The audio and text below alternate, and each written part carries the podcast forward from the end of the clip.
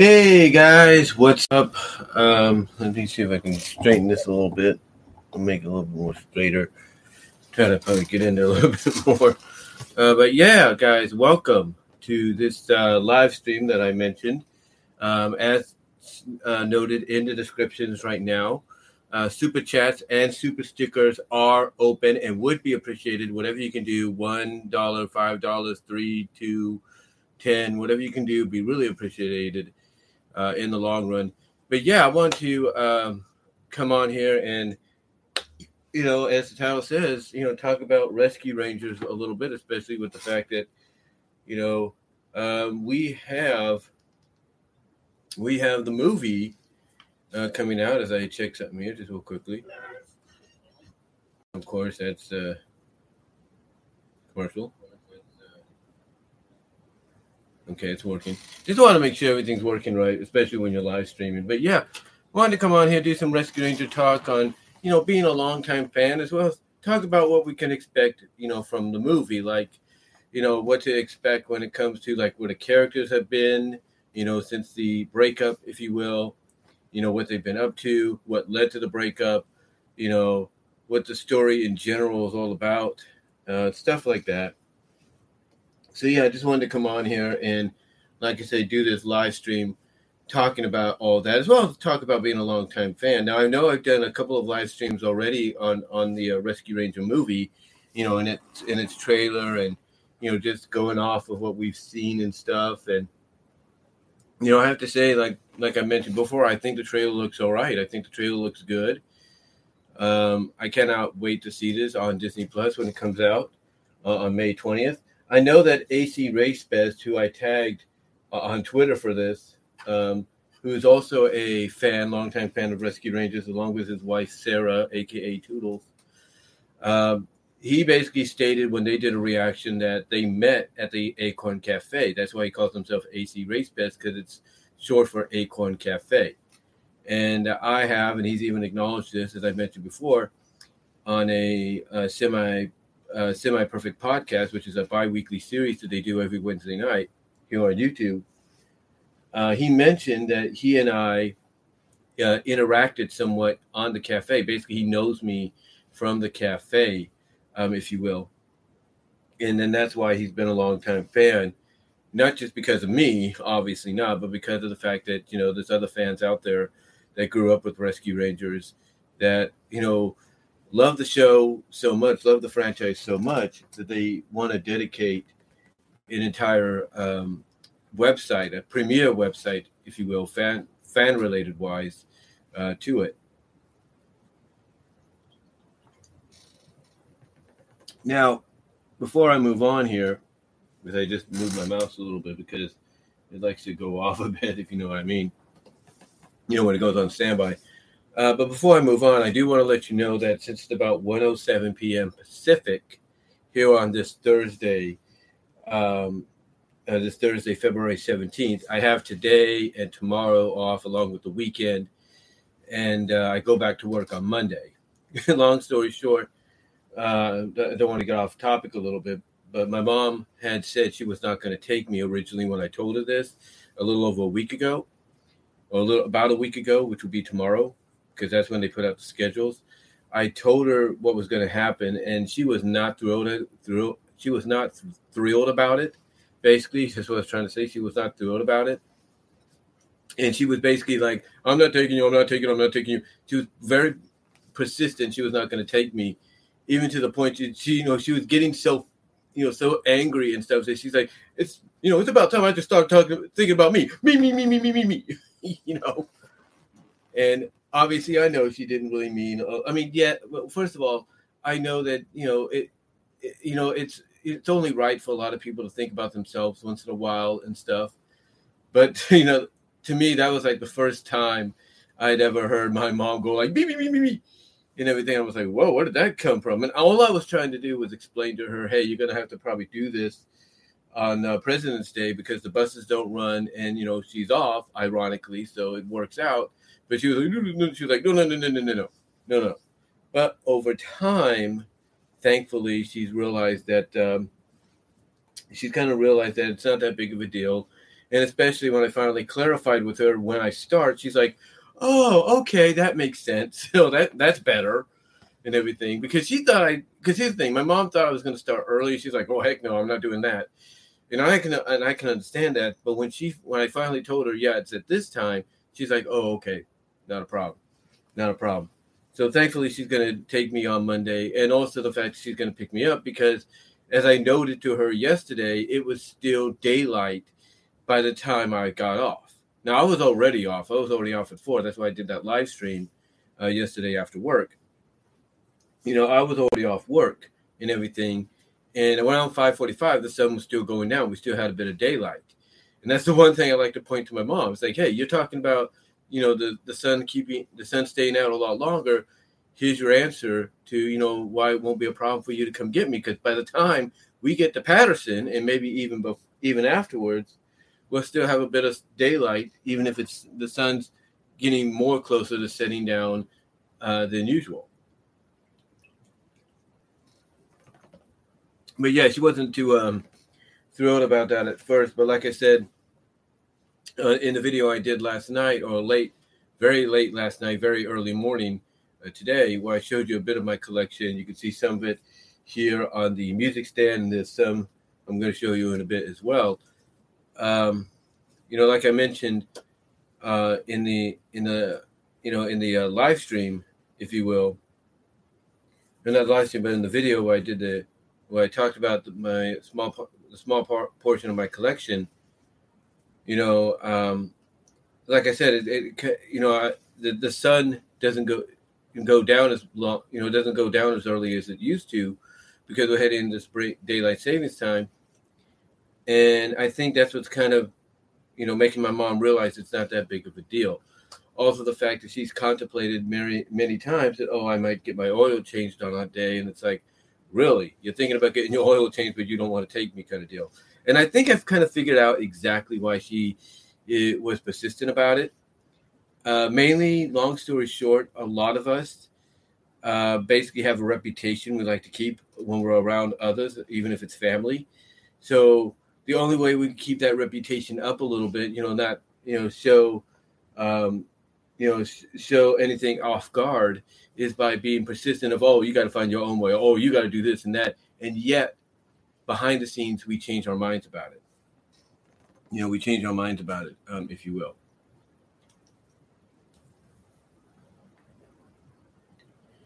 But yeah, like I was saying, um, I'm off to like I was meant. I was trying to mention. I almost lost my train of thought there. This is what happens when you do things live. You know, sometimes you you you're about to say something and you forget about what you're going to say, and then you got to go back to it. Uh, but yeah, like I said, I'm off today, I'm off tomorrow, and then I work President's Day, and then I work Tuesday, and then I work, then I'm off next Wednesday and Thursday. But then I work on uh, Friday. I pick that shift up to have a little bit more time on my hand, uh, hands on everything. So, you know, so and I'm working on Saturday, a week from this Saturday as well. So that's a little bit more time uh, to work and earn money and stuff than than usual. Excuse me there, but but yeah, at first, you know, she wasn't too thrilled about it or anything. But uh, as I was mentioning in the in the video I did late last night, early this morning, showing off a bit of my collection, you know, like I said, I'm off today, I'm off tomorrow, I'm off the weekend, but then I work President's Day, so it kind of balances out, kind of balances out and everything um, in the long run. I know I didn't sound like I made much sense there.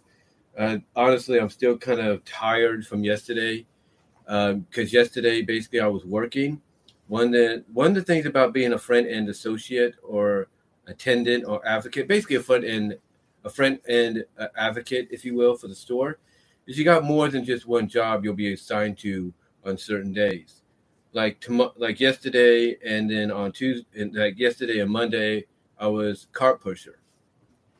Um, on Monday, on this Monday, I should say, President's Day, I'll be doing cashiering, checkout and the same with Tuesday.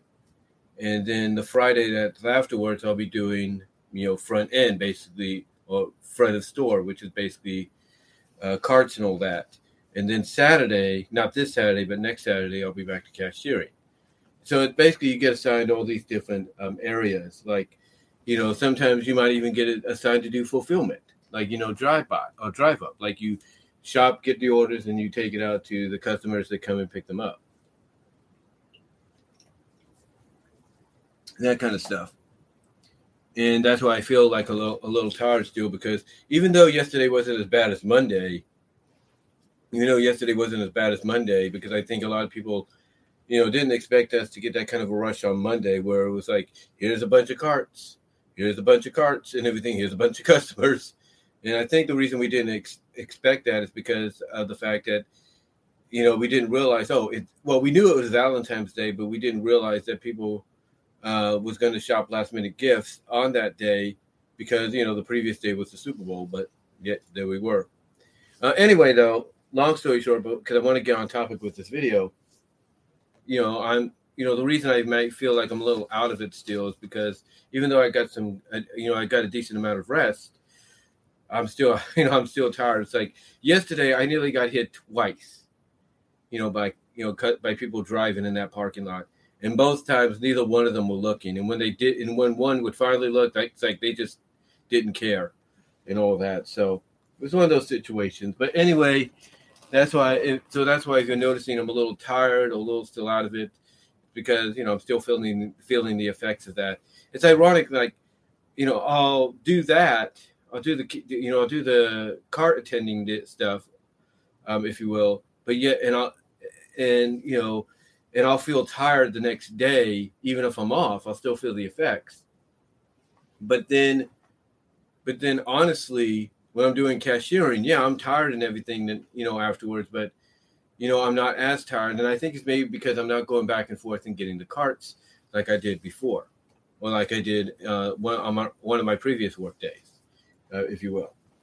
But anyway, though, guys, that's that's really all I'm going to say on that.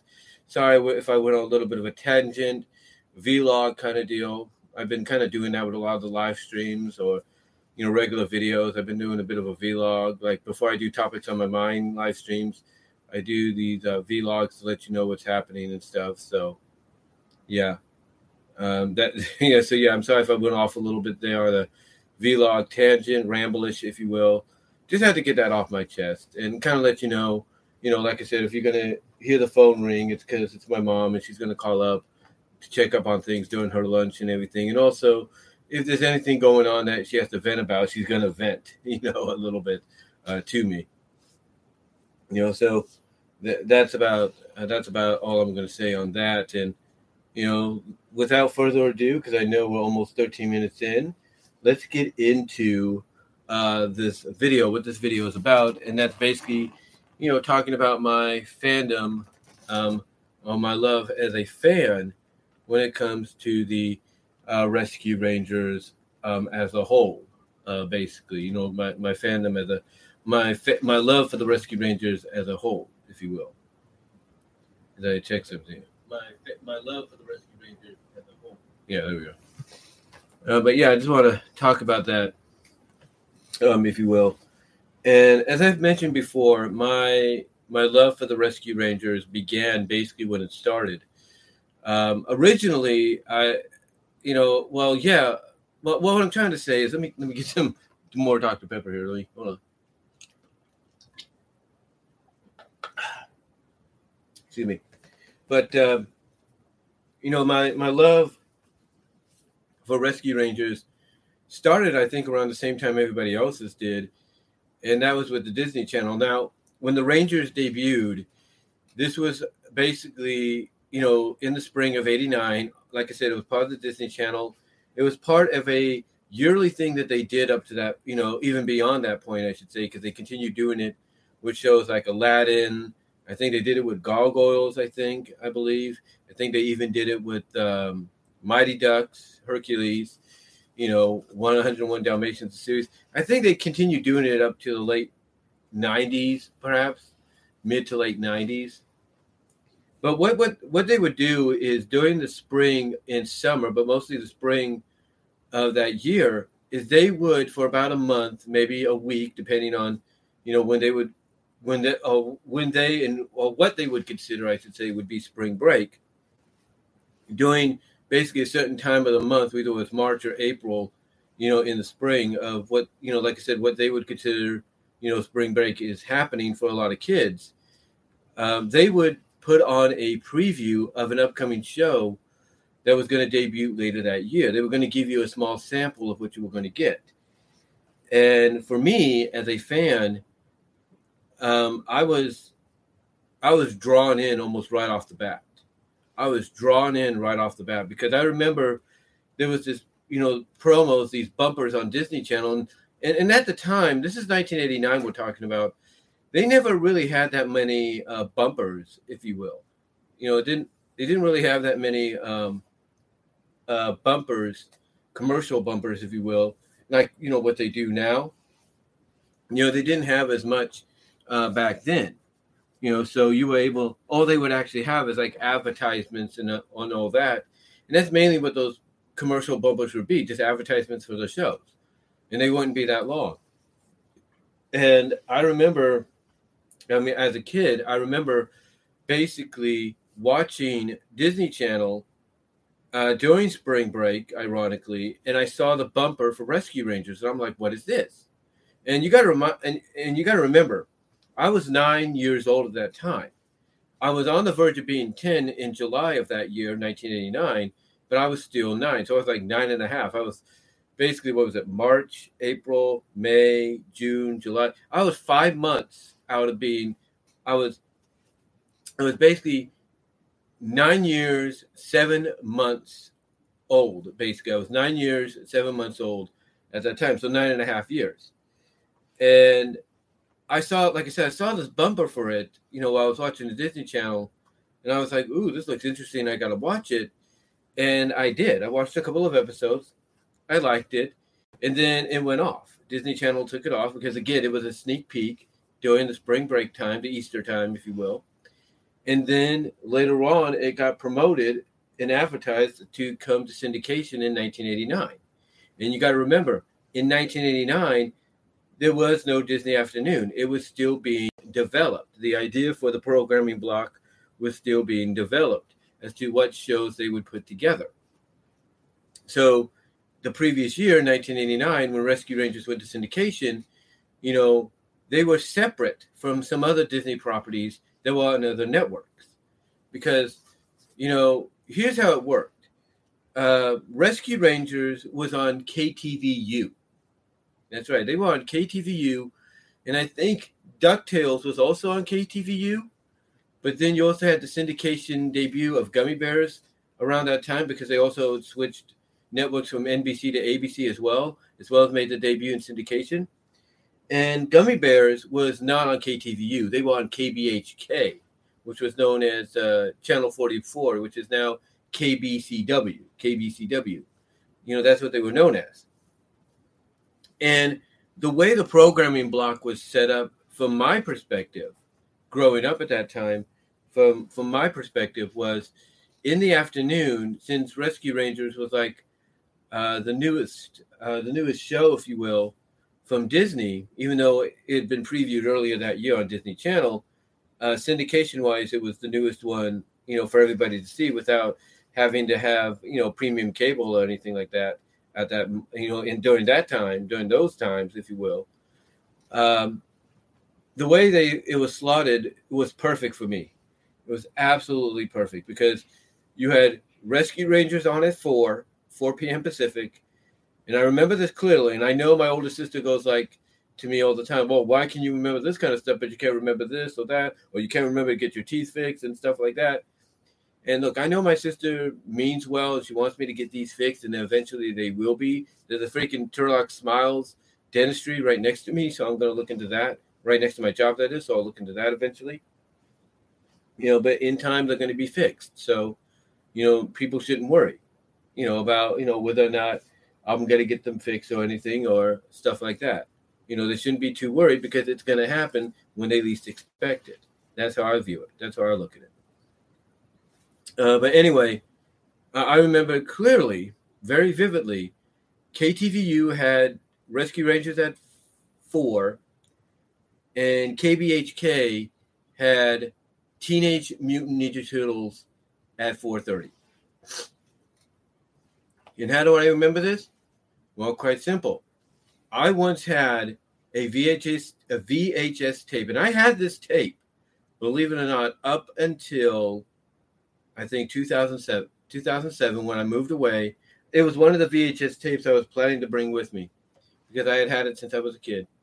But it was a VHS tape that was a recording of all the shows that I watched on a weekly basis that I had originally recorded back at that time, back around 1988, in 1989, I should say, in 1990. It was a re, it was a compilation of all the shows I was watching at the time, you know, in late 89, early 1990. And again, this these recordings were before um, you know the Disney Afternoon debuted later that year. But on the VHS, I had a two-hour block each day. It was a six-hour. It was a six-hour tape. So I had Monday, Tuesday, uh, two hours Monday, two hours Tuesday, two hours Wednesday, um, if you will. So that was one tape and everything. So I had so basically I would also you know kind of re-record over some things just to you know because that was my tape if you will. But when I finally said nope enough's enough and I took off that little uh, tab that prevents you know any future recording, um, I had basically and I I can't I, I know some of the episodes I had I know some of the episodes, but I had basically a compilation of Alvin and the Chipmunks from KTVU, from the broadcast on KTVU, Super Mario Brothers Super Show, which was also on KTVU, Rescue Rangers, and then I tuned over to KBHK, now KBCW, for Ninja Turtles. That was my two hour block. That was my two hour block of animation that I recorded so that I could watch it anytime I wanted. And again, this was before the Disney Afternoon debut, way before it. And that, my friends, is, you know, that, my friends, was a moment for me, knowing that at one point I had a VHS tape of some of my of some of the favorite shows I watched at that time after school.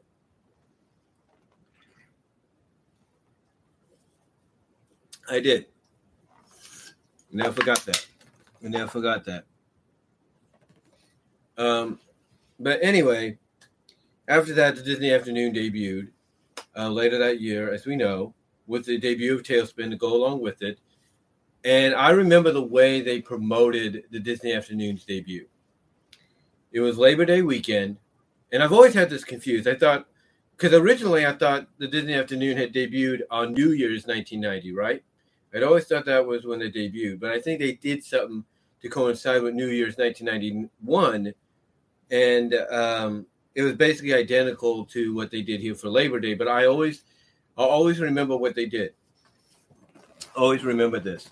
So what they did to promote the arrival of the Disney Afternoon is they showed the two-part uh, Gummi Bears finale, King Igthorn, which ironically was not the finale; it was something else. But it was basically, from a story standpoint, the final story um, in the entire series although the production wise it was for, it was basically uh, i guess uh, uh, basically from a production standpoint it was finished earlier. So they decided okay it's done before all these other ones are. Let's put that out. And that's what they did. So i remember there was king Igthorn that started it out. Then they had ducktales as part of this. I think it was the super ducktales one with gizmo duck then they had the Disney Afternoon itself, the first official block. And then they had to follow that up to the rescue, the entire uh, movie pilot for Rescue Rangers. And then follow that up to conclude it all. They had the original uncut, which I do have, uncut TaleSpin movie pilot, Plunder and Lightning. That's how they had it worked out. They had Gummi Bears, I think, uh, the King Igthorn two parter. Then they had Super DuckTales. Then they had the Disney Afternoon. Then they had Rescue Rangers to the Rescue movie pilot, uncut. Then they also had TaleSpin's movie pilot, Plunder and Lightning, to close it out. And I'll never, and I've never forgotten that, even though I never got a chance to record it. And boy, wouldn't, boy, and I'll tell you this: what I'm trying to say is, boy, wouldn't that wouldn't that been something? And I'm sure somebody out there, if not a lot of people out there, probably did that. But boy, wouldn't have that been something if I could have, you know, had a tape, basically a multitude of tapes to record all of that in one shot. That would have been something that, honestly, if I was to take any tape, take the tab off and preserve it, even as a kid, and keep it with me, try to, you know, keep it around to this very day, it would have been a VHS like that. There's no doubt in my opinion. And I'm pretty sure, I'm pretty sure there are people out there watching this or will be watching this that probably have done the same thing and probably have that tape somewhere uh, in their storage, the attic, or in the collection somewhere. And the reason I say this is because when I got Plunder and Lightning finally, the uncut one, I got it off one of the TaleSpin archives, I believe, one of the TaleSpin archives that finally had uh, the story up there for me to for me for me and many others to to see. Um, but anyway, like I said, I'll never forget that. It was a basically it started from noon Pacific to I think it went I think Super DuckTales is what started us out, believe it or not. So Super DuckTales started us out at noon. Two o'clock, we had the King Igthorn two parter for Gummi Bears. Then we had the um, then we had the Disney afternoon. So you had an additional Gummi Bear episode after um, you know after the King Igthorn one. Then you had Rescue Rangers. Then you had TaleSpin. Now I could be wrong because I know I know some people might come out and say, well, it was Gummi Bears, Ducktales, and all that to kind of coincide with how, how, the Disney afternoon block was, uh, you know, going to be originally going to, you know, be featured. And you're probably right. You're probably right if that did go that direction. But I kind of do remember them kind of flip flopping it a little bit. Maybe they flip flopped it on New Year's, but I do remember one of the cases where the King Igthorn uh, miniseries, the finale, if you will, uh, for Gummi Bears was, you know, like right before the Disney afternoon or something. Maybe it's just me, but I do remember it was one of those occasions. But yeah, I remember watching it. You know, remember watching it on that day. That whole, from beginning to end, I remember watching. It. It's like nonstop. I mean, you want to know how to keep a hyperactive kid, even in, even you know, a, basically what I'm trying to say is, if if you're a parent and you want to know how do I keep a hyperactive ten year old, you know, busy or kind of occupied, oh, I know, put him in front of the television with Disney programming for most of the day, and you'll be fine. you know, and that's what happened with with me. You know, that's what happened with me. But yeah, Rescue Rangers was a big deal. It was definitely a big deal. And to me, I think the reason it was a big deal is because Disney obviously saw the success that um, other companies were having with fa- franchises featuring teams, like most notably Ninja Turtles. So I could only assume by noticing this success, they're like, you know, we want a piece of that pie. And they went the direction of Rescue Rangers. Now, Rescue Rangers, as noted, and you can find the behind the scenes uh, story of it, Rescue you know, here on YouTube. Um, but basically, the the short the short story of it was originally it was called Miami Mice and Chip and Dale were nowhere seen in it. You had Monterey, you had Gadget. Monterey's design was similar to what he has now, but he had the big burly sack, you know, um, along with him. And Gadget's was totally different.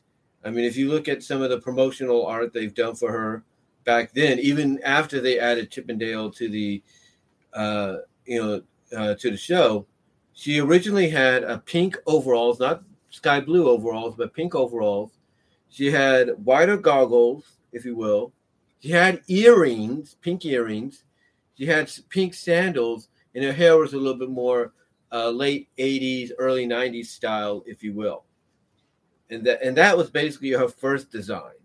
And a little bit of trivia when Disney, when the Disney Channel sent the Disney Channel magazine uh, my way back in the uh, mid mid in late 1994, I should say and this is when they were starting what was known as the block party. I looked at that promo picture they were using. I'm thinking, are we getting new Rescue Ranger episodes? Only to find out it was just you know the promo promo picture that they had on hand to uh, promote uh, the entire thing, um, if you will. But um, yeah, originally it was known as Miami Mice, and they were Chip and Dale were nowhere to be seen until uh, the people behind it, Tad Stones and all of them, presented it to Michael Eisner, who was in charge at the time at Disney, and he says, and Michael Eisner's, uh, I should say, his uh, reaction was he loved it, but then he said, "Who else? You know what?" He basically, basically, Michael Eisner's question was, "Was there any mo- notable Disney characters? Like who could we put in there that fans would know? Who could we put in there uh, that fans would know?" And hello to um, Elliot Williams. Thank you for joining me. And again, guys, super chats, super stickers are open. Whatever you guys can afford to do, would be greatly appreciated.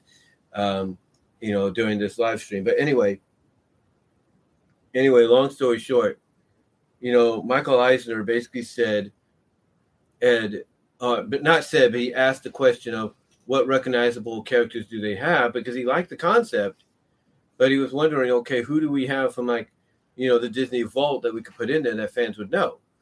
And they were like, well, we don't have anybody. So what happened is they took two of the characters that you know had the person had similar personalities, and he said, "Well, who do we have? Have and everything." So they looked through the list of all the Disney classic characters that they could try to potentially put in there, and when he got to, of course, Chip and Dale here, he basically said, "Put those guys in that show," and that's what they did. They reworked it to where Chip and Dale were now in the roles of Chip was in the role the uh, the Kit Colby character, and I think Dale was in the role of the lizard character.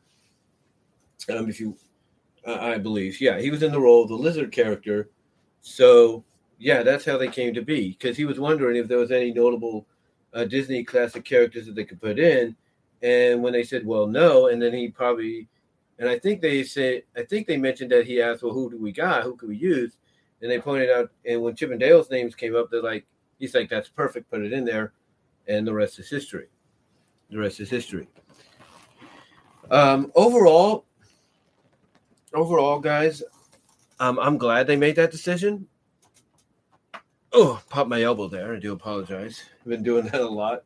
Well, not a lot, but doing that on occasions to where I pop it to stretch and everything because, you know, get relaxed, and, you know, or you don't get a chance to kind of you know, uh, pop your knuckles or your elbow or your toes, you know, the bubbles just build up, and they I think that's what makes you tired a little bit. I'm not really sure. But anyway, getting back on topic, I'm glad he made that decision because I don't think the show would have had the impact and gotten as popular as it did if it wasn't for the addition of Chip 'n Dale in there. So I I'm glad he made that decision. He made that call to to make it happen. I'm really glad he did. I, I really am. And ever since then, I've been a fan. I've been a fan. As a matter of fact, I want to show you something here. And uh, hold on for a second.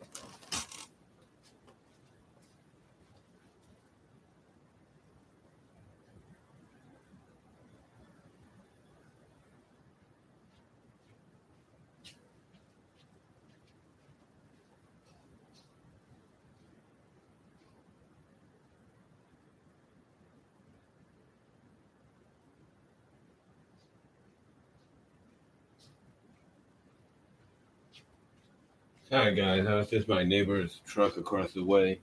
It sounded like there was a big truck coming and all that, and just hit the music stand there. I do apologize. So uh, yeah, I do, do do apologize for getting up there because I was wondering what that was. That was just our neighbor's car behind, you know, across the street. But anyway, like I was saying, I became such a big fan of the show that even back in the um, 90s, uh, not 90s, but back, yeah, 90s or late 80s, early 90s, uh, there was this thing that they would do for any show, and they still do it to this day somewhat. But this was, uh, uh, but this was done. But this uh, company, I should say, would do it constantly. And I remember it was one of the things I would collect as a kid, or get as a kid to kind of you know keep me occupied, collect them, and all that. And that was uh. I think. Uh, uh, what's what's the name here? Panini, or Panini, and Panini was uh, basically, like I said, a company that would put out these albums to where, you know, you would go and uh, buy these collectible stickers, and by buying these collectible stickers, you would basically put them into the album that you know Panini, Panini would uh, provide. And they did this for a lot of shows. They did it for Ninja Turtles. They did it for various Disney properties. They did it for uh, Ninja Turtles. You name it, they did it. Well, Rescue Rangers was also another show that they did it for. And I remember I had the album as a kid. I don't know what happened to it. And I remember it, you know, as a kid, I tried my best to collect the stickers. And, you know, I didn't finish collecting them, but I did the best I could. Well, recently over the past several years, I've been on. I went. I would go on the internet to see if I could find the album itself or something related to it, and I found this. I think I got this through Amazon, believe it or not, and the sticker and the tape, I should say, came off it a little bit. That's fine. I can always apply that. But I got this. This is collectible stickers. This is all of the stickers. This is basically what's known as a display case this is a display case, um, if you will. This is a hundred packets. This is a hundred packets. It says it right there. It says a hundred packets, uh, right there.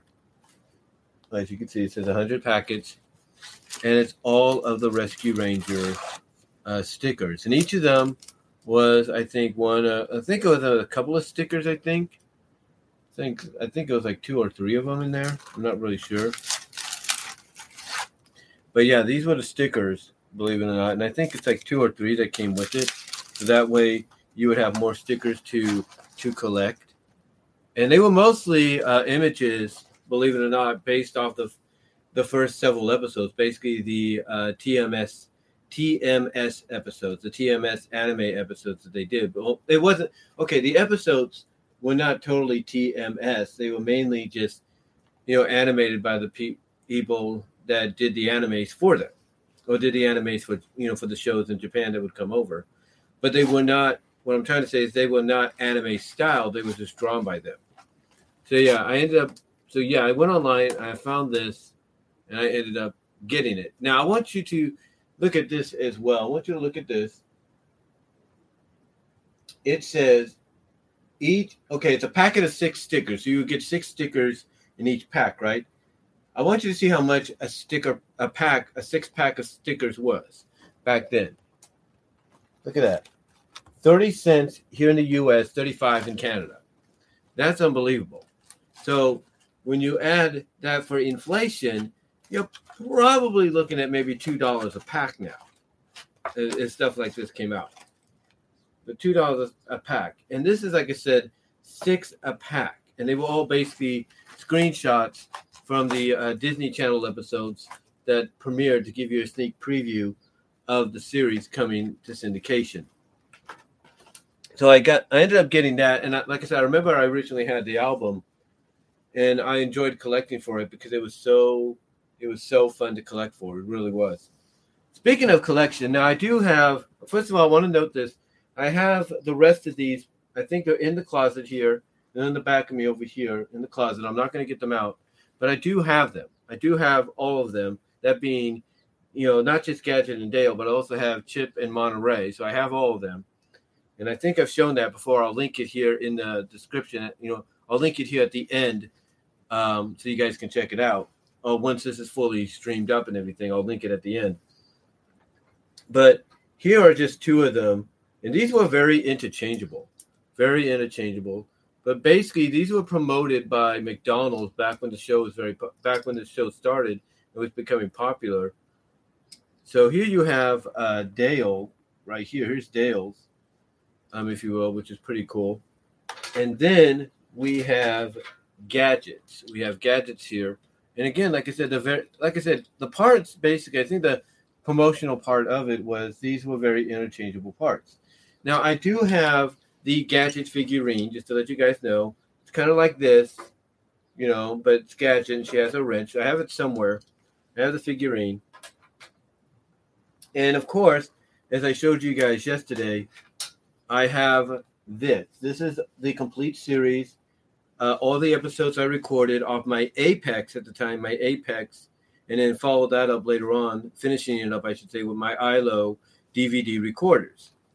And as I mentioned, it's um, f- it's five discs, initially five discs of the complete series. It was originally supposed to be like four.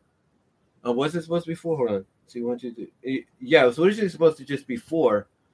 But one of the discs, and I'll, I mentioned yesterday in the video, and I'll mention this again, got a little scratched up, so I didn't want to take a chance. So here we have disc one, here we have disc two, and then here we have disc three, but then we have disc three part two. And like I said, with disc three here, it uh, got messed up a little bit on the back, so I didn't want a chance that okay, the disc will be damaged and I'm going to lose a lot of the episodes because I had done that previously with other uh, DVDs I was dedicating to just you know solely, or dedicating solely, I should say, to some of my favorite shows, to recording some of my favorite shows. So I said, okay, I'm not going to deal with that. I'll just go get another disc. That's what I did, and that's why you have a disc three and a disc three part two, um, if you will, and then you have a disc four. Originally, had things gone perfectly, it would have been disc three, disc two, uh, well, not disc three, but it would have been disc one, disc two, disc three, disc four, and potentially disc five. And in a sense, it is. But like I said, what I did is I said, okay, instead of calling it disc four, I'm just going to call it disc three part two. That's what I did. And then I made a disc four right here. And then this here, this one right here, I'm at the end is what I consider what if it doesn't do that. Uh, this one at the end here, I consider the best of Rescue Rangers DVD, and it says it right here. Best of uh, Chip 'n Dale's uh, Rescue Rangers, right there, and it compiles basically ten of the best episodes in my opinion. And somebody had asked me um, recently in a comment to list off my favorites, and I think I had done this before in a video, uh, but just in case, I decided, you know what, I'm going to list them off again, and that's what I have uh, right here. That's what I have right here. Let me get my glasses, not my new ones, but my stay-at-home ones, if you will.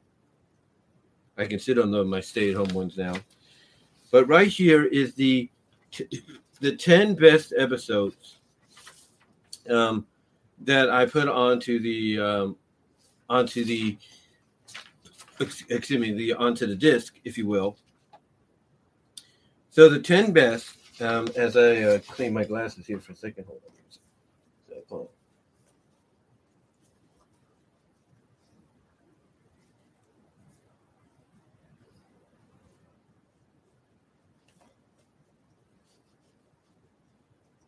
Here we go. Clean them a little bit more.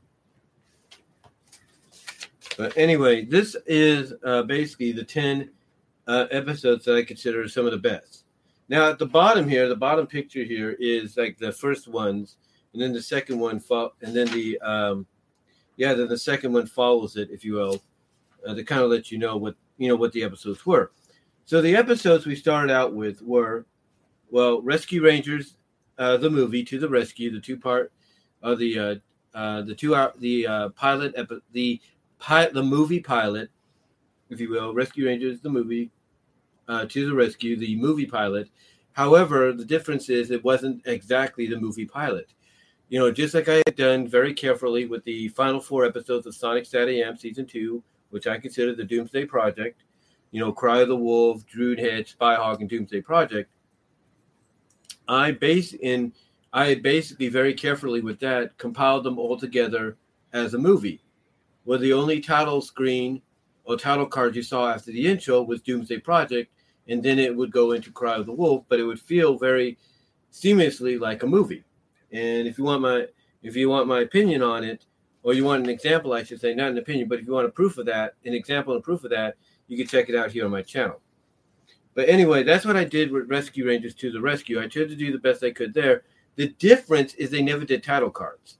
This was at a time when most of the shows, even non-Disney ones, um, well, not all non-Disney ones, but some non-Disney ones, along with Disney ones, would have the title of the episode, you know, just as the episode begins. In other words, it's like, you know, there's the here's the intro, and then all of a sudden, you know, here's the episode starting up, but then you see the int- you see the title of the episode right there in front of it um, as well. So again, this was before they did title cards. Uh, but like I said, I start so like I, what I'm trying to say is what I did here is I took all those five parts, compiled them together into one episode, into one movie. So that's what we started out here with. And then I started, and then one, two, trying to make sure I, I got everything here. Okay, one, two, three, four, five, six, seven, eight, and then nine. I think there's one more. I may have, may have to look or something like that. But basically, I started out with Rescue Rangers to the Rescue Rangers to the rescue. Then I followed that up with Calories Not Included, which is one of my. And again, these are the uh, ten episodes I consider the ten best. And Rescue Rangers, the movie, to the rescue. You got to start out with that. And then I did Calories Not Included. Then Adventures in Squirrel City, which was Tammy Squirrel's debut, the one that crushes on Chip. Then I followed that up with Carpet Snaggers, which I personally like. And that was one of the preview episodes as well. But the reason I liked Carpet Snaggers is because to me, that was one of the first episodes, along with Calories Not Included, um, if you will, to an extent.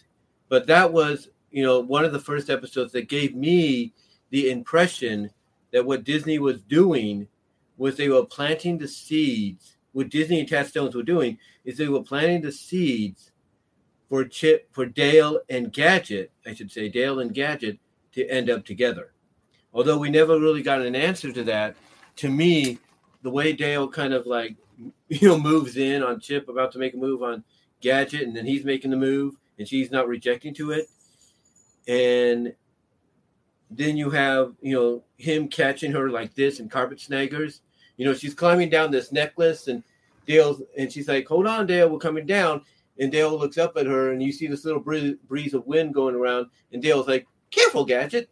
And all of a sudden, just ironically, as soon as he says that, the wind, you know, just slightly, you know, blows enough to where she just, you know, loses her grip and she's like, oh, and then it just drops. And he grabs her, he catches her, and then she says, golly, thanks, Dale. And then she hugs him, you know, and he blushes a little bit. But to me, to me, that right there, along with a little bit of what he did in Calories Not Included, in my opinion, basically set up basically sent a message to any fan, young or old at that time, that they were planning to do something with those two, that they were dropping hints that those two would end up together. But like I said, we never got answers to that. We never got a straight up answer.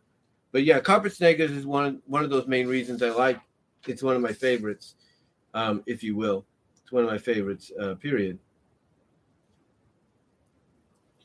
Then uh, let's see, what else do I have here?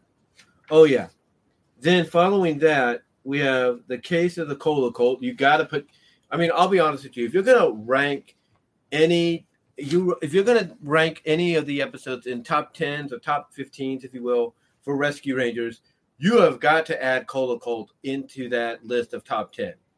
No, no doubt about it. Top, top ten best. You got to put Case of the Cola Cult, not just because of that kick, not just because of that fun song that they have throughout, but mostly because of the badass moment we get with Gadget. I mean, holy crap. You want to talk about pushing her buttons? That villain is Bubbles, along with another one I'm going to talk about uh, in a moment. Yeah, you pushed the buttons a little too much, my friend, and she could have literally killed you. Yeah, basically, basically the after she um, you know becomes as the because here's what here's here's the one thing about the Disney afternoon. Here's one thing about the Disney afternoon. They would always have the preview at the end of the block. You know, with the credits, they would always have previews of the upcoming episodes either happening the next day or the following week. And when they previewed the case of the Cola Cult, the announcer's like, you know, he talks about, you know, what's going on, and then he says, you know, but it pushes Gadget enough to where she becomes Ramboette. he literally says that. He literally says, you know, the, he literally describes the way Gadget, you know, you know, the way Gadget becomes, you know, or turns into an ass kicking machine, if you will, he literally says she turns into Ramboette. No joke. No joke. She he literally says that she turns into Ramboette. And I don't think he was I don't think he was not wrong about that because that's exactly what she did. She became freaking Ramboette in this episode. And that was great. And it basically ends with the fact that she's shooting off all these sodas. She's unclipping basically the, the top here of all the sodas, and they're all you know basically shooting up on bubbles, causing them to fall into a big into basically the big tank of of soda that was um, you know used or made some of the characters the the cult followers think you know was being used to uh, sacrifice the stuff so they can be cleansed, they can be you know baptized, if you will, to an extent. Um, he falls in it and he's drowning a little bit. He says he can't swim, and I'm thinking, holy crap! Ow, she she was almost killed a guy here. That's how far he pushed the buttons. That she wanted to kill this guy. You know, they did get him out as we see at the end, but he wanted to basically, oh, not he, but she, Gadget, that is, wanted to kill this guy because he pushed her to that to that brink, and I loved it. I loved it. So that's why when I look at you know any kind of top ten best list of Rescue Ranger episodes, you got to put Case of the Cola Cult because if you want a prime example of not pissing Gadget off, that's one way of doing it. And then I followed that up with Mind Your Cheese and Q's. Mind Your Cheese and Q's was a follow up to what I consider the best episode, and we'll get into that in a moment, because of the fact of how it kind of ends. You see, basically, the, the, the story plot is you know, the there's a cheese shortage in the city and nobody knows what's going on. Well, they find out, the Rangers that is, they find out that it's Rat Capone. Basically, their interpretation of Al Capone, you know, gangster like uh, kind of rodent or rat, if you will. So Rat Capone is behind it. So they figure out that the only way they're going to beat Rat Capone is at his own game. So what happens? They decide that being Chip, Dale, and Gadget, that the only way they're going to beat Rat Capone at his own game is to dress up and act like gangsters themselves. And this is basically the second episode, even though it takes place in the second half of it, where you see three, where you see the Rangers, or at least three of the five Rangers, you know, out of their element, out of their, you know, uh, character design element, character outfit element, if you will. You see Chip with a big, you know, kind of like a gangster gangster look. He's got like a top hat and a little bit kind of very Godfather like almost. You see Dale with like a Muggsy like the look to him. And then you get Gadget. You get Gadget once again back in her red dress. Not not not as much as we. I'll put it this way: you get Gadget basically the, similar to the way she was uh, in the episode I'm going to talk about that, that I consider the best. Very similar, not as not as flamboyant, but very similar.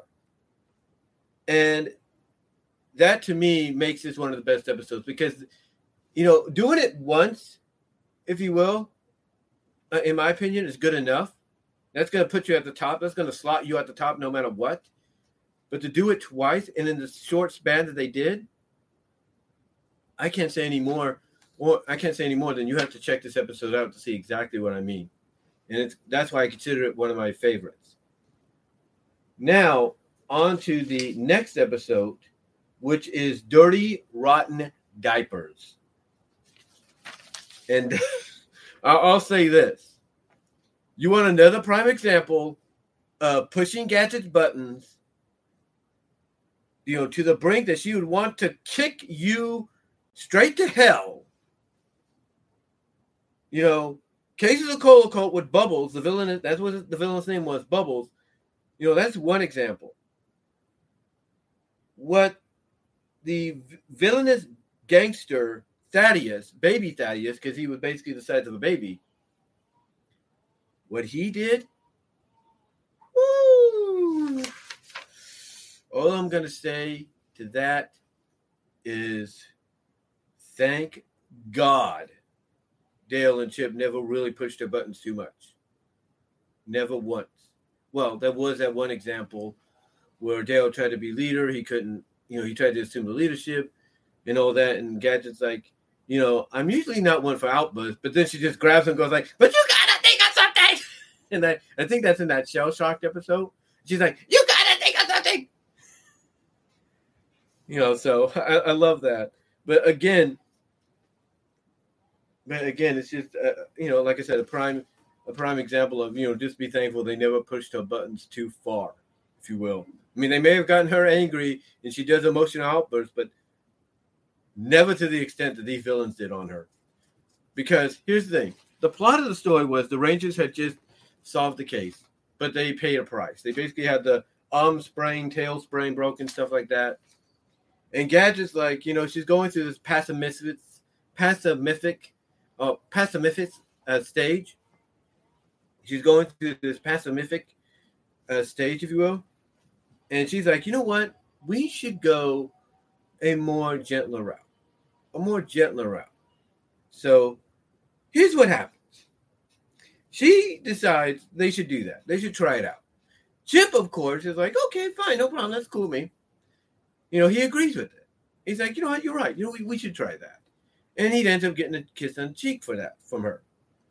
And then Dale, he's immediately like, yeah, I can I can roll with that too.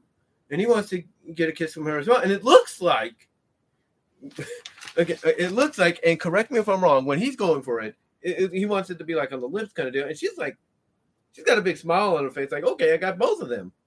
I got both of them to agree. And she's like willingly, she's got this big smile on her face, like, you know, maybe she wants to kiss him on the lips. And I'm thinking, okay, she kissed Chip on the cheek, you know, for agreeing with her. That that's fine. And then you have Dale kind of rise up and say, like, hey, I, you know, I, am willing to do it, even though he's a little bit jealous of Chip getting the, the kiss, if you will.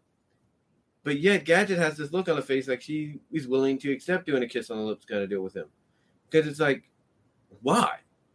Why would why would she be more willing to accept a kiss on the lips kind of deal, you know, with Dale after she just did a kiss on the cheek, cheek with, with Chip.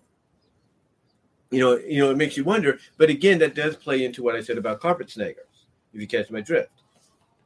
And then, of course, later on, it gets revealed as to why Chip really just, you know, even though they don't straight up say it, it does get revealed by, you know, Chip acted the way he did. Because when he does come up with all these, and credit to him, very gentle, safe, uh, solutions to solving crimes and you know or solving you know little um, uh, misdemeanors and all that. You know you know he he ends up getting a gold star right? You know that's that's basically her chart it's like anybody that does it you know gets a gold star. And the moment he gets a gold star the first time he gets it that being chip and he gets a hug from gadget he just looks back at dale like you know, and it's like you, and that's when it hits you. It's like you little bastard. You're only doing that because you believe it's going to get you closer to the gadget.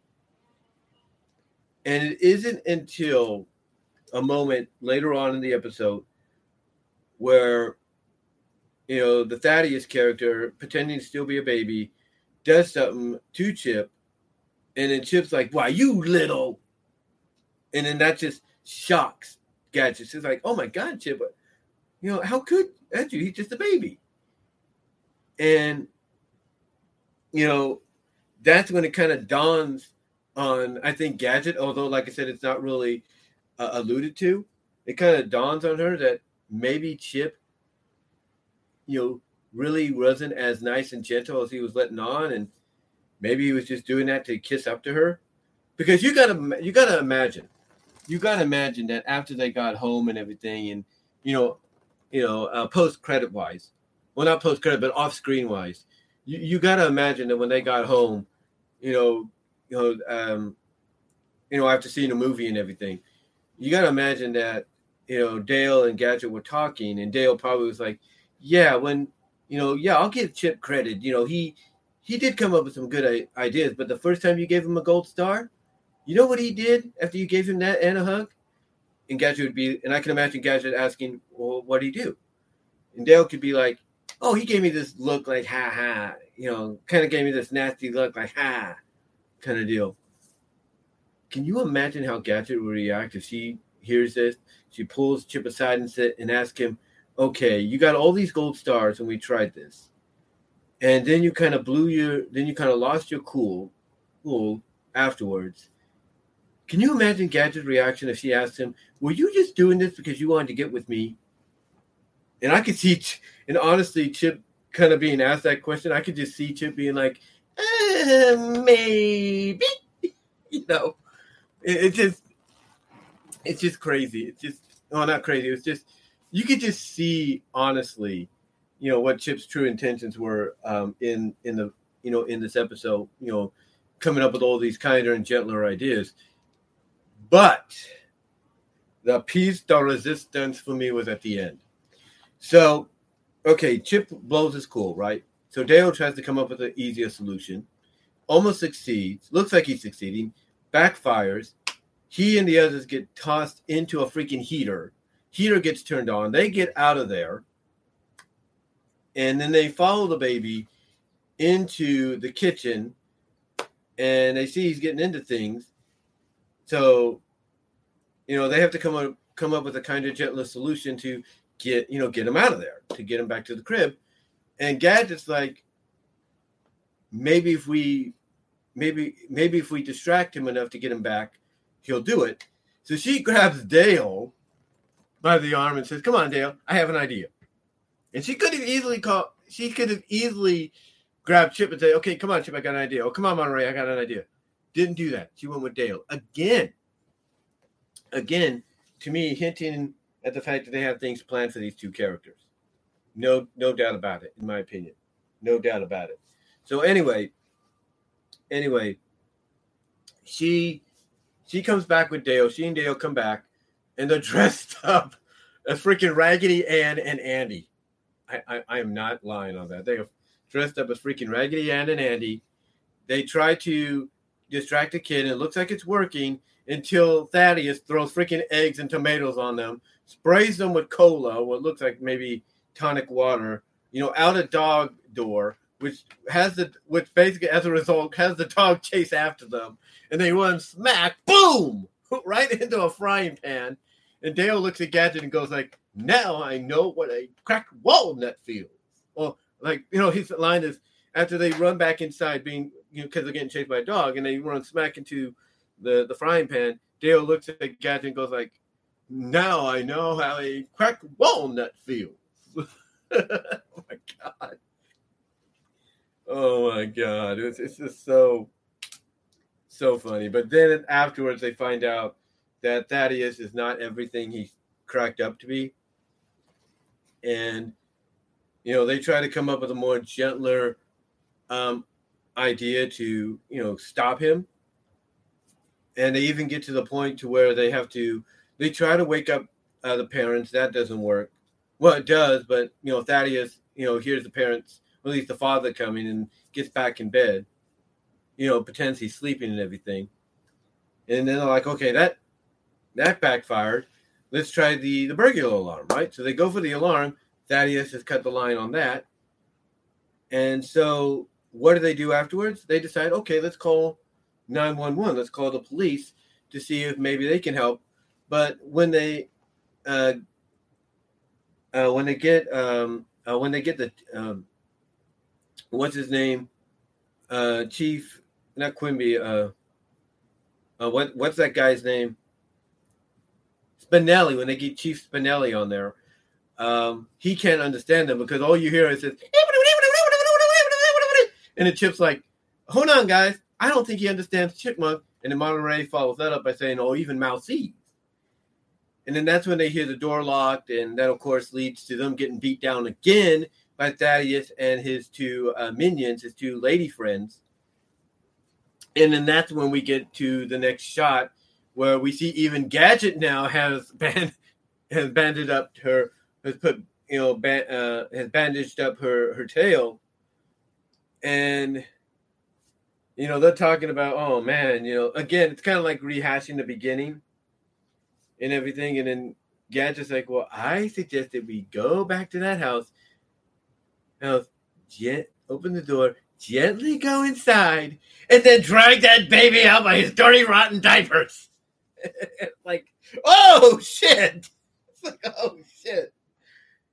And then this shocks Chip and. They're like, Gadget, and then Gadget's like, you know, no more, enough playing around, kind of deal. Let's or like normal Mrs. Nice Guy or whatever. She's like, let's shake that baby till he rattles. And ironically, that line right there ironically, that line right there, you know, after the uh, episode originally aired, I think after a couple of reruns, that line, that bit of scenery where she's like, "Let's shake that baby to your rattles," got cut out. It got cut out, but then when it got reinserted later on, years later, you know, they they basically changed the dialogue. Yeah, they had Trish MacNeille, uh, Trish MacNeille, yeah, Trish MacNeille. They had Trish MacNeille, uh, Trish MacNeille, uh, come in, and what Trish did is she re-recorded the line. Uh, she recorded the line to where it was very similar, and but instead of saying baby, she's like, "Let's shake that crook till he rattles," and that was about it because obviously they don't want to promote hurting a baby, an actual baby, so they had to take the scene out, re-edit it, or re-edit it, you know, its audio, its dialogue by having Tress MacNeille come in and redo it, but instead of saying uh, baby, she has to say crook, and you know it got reinserted in afterwards. And honestly, the rest of the episode is pure gold because you see Gadget reacting the way she is. I mean, you you want to talk about you want to talk about how out of control she is. So Chip still wants to go with the kind of gentler way, you know, to to solve this crime. He's he basically is bought into it, right? So he tells Monterey go get the Ranger ring ready, and he go and he tells Dale and Zipper to go get some strong twine, and then Dale's like, "What? To tie up the baby?" And now, and then Chip's reaction was like, "No, to tie down Gadget. I think she's blowing a gasket." Literally, he says that. He he tells Dale very in a whisper. He's like, "No, to tie down Gadget. I think she's blowing a gasket." And then you just see Gadget's reaction, like, she's like, "Ooh, ooh." Anyway, um, so you see basically that they didn't do exactly tie. They didn't succeed in tying her down. Basically, I think what happened is Dale went to get the twine, uh, and he notices Gadget is probably tying up some rockets on the Ranger ring, and he's like, and then Gadget just looks at him and it's like, "Oh, here," you know, he just like gives it to her. Uh, hey, I wouldn't want to mess with Gadget in this mode she's in, a mood she's in. Anyway, so they they get to the so anyway, what happens is they find out what the next target is for Thaddeus and his gang, and so they figure out, okay, we got to beat them to that. We got to beat them there we got to prevent this from happening. And as they're leaving the gangsters' headquarters, Gadget's like, oh, he's about to meet his worst nightmare. So, long story short, because I know I sound like I'm there just talking about the whole episode. Uh, long story short, they get there. Thaddeus gets there. He notices Chip 'n Dale are there in his place and everything, or they're not in his place, but there to greet him. He tries to take them out. They get, they basically uh, get to the window to let Monterey and Gadget in. And when Gadget comes in, she's like, "Let me." Okay, where is he? Let me at him. And she's just like swinging at the wall, doing this and that. I love it. And Chip's like, "Will somebody come? Will somebody hose her down?" it's like, I like, oh, but it. But here's the thing: it isn't until you know Thaddeus is chasing after them with a bat that when Chip goes into this uh, bear rug that Thaddeus is just jumping on him, jumping on the bear rug with Chip in there, and you hear Chip going, ow, ow, ow. I can't. Oh. Anyway, so they get Thaddeus off him by pulling the rug literally out from under him.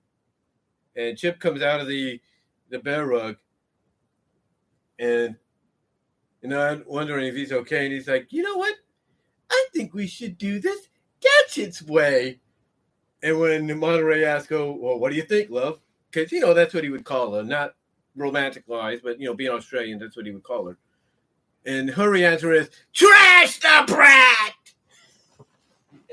I love it. Uh, I'll tell you this: them getting Trish MacNeille to voice Gadget, perfect, absolutely perfect. Anyway, anyway, long story short, um, that's exactly what they do they set it up to where um, they're able to set off the alarm, the the, the uh, police alarm, the silent one anyway. Uh, they're able to basically trash Thaddeus by hooking him up to the Ranger plane via cable. Monterey launches the rockets. Gadget takes off. Boom! And she's dragging that baby all throughout the house. And then finally, and then finally at the end, it's revealed, you know, not only to his potential adopted parents, the rich folk, and all that, of who he really is, but then the cops come in and you know, Thaddeus goes right up to them and he's like, "Oh, please, please take me to jail! Please take me to jail! Give me a ray for those killer rodents!" And then the ironicness is like Gadget kind of goes back into a pessimistic kind of mode when Monterey's like, you know, we should celebrate. Let's go to the wrestlers arena, and she's like, you know, I was thinking something more kind of gentler. And Monterey's like, that's perfect. That's um, that's exactly what I had in mind. And he says, it's the Can Karate Kid against the Gentle Giant, what Gadget likes. So they end they end the they end the episode with Gadget not only going back into that passive mimic kinder and gentler mode, but they ended by having them go to a wrestling match. and, again, this, and again, like I mentioned before, like I mentioned before, if you if you were to rank a top ten list, a top ten list, ladies and gentlemen, of the best episodes of Rescue Rangers. This has to be on there. There's there's no doubt. This would have to be on there. Period. All right. So the next one, let me make sure I'm not missing anything here. I'm to make sure I'm not missing anything. Let's see. One, two, three, four, five, Okay, one, two, three, four, five, six, seven, eight. Think, am, am, I missing one? Oh, hold on, guys. I just hit my thing there. Let me let me check my phone. I took the pictures on my phone of the um, titles. I want to make sure I'm not missing anything. I want to make sure I'm not missing anything. And again, like I said, if the phone rings in a bit, that'll be my mom letting me know what's going on. But let me see if I, I, I want to make sure I didn't miss anything here. Hold on.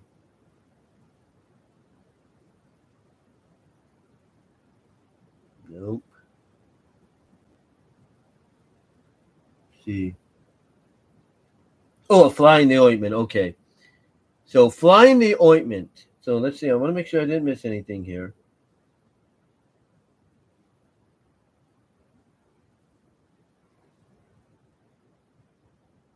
Okay, so fly in the ointment is the other one that's next up. And you want to pay oh, and the thing hit the mic. I just hit the thing here. But anyway, you want to talk about something that pays homage to classic sci-fi and everything. A fly in the ointment is one of the best ways of doing it.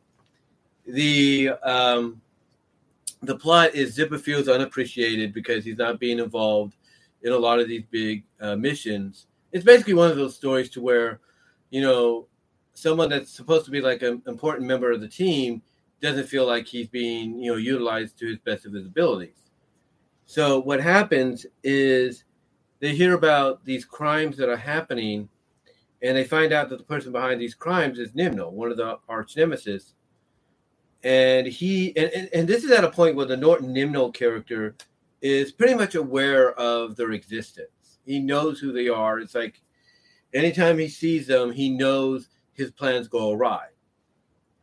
So what happens is Zipper wants to prove himself worthy. So he gets into the area where Nimnul's at.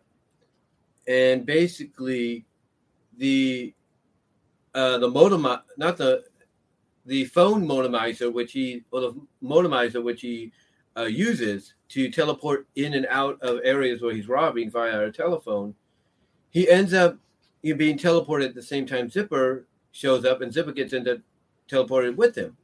And as a result, they switch bodies. In other words, they mutate.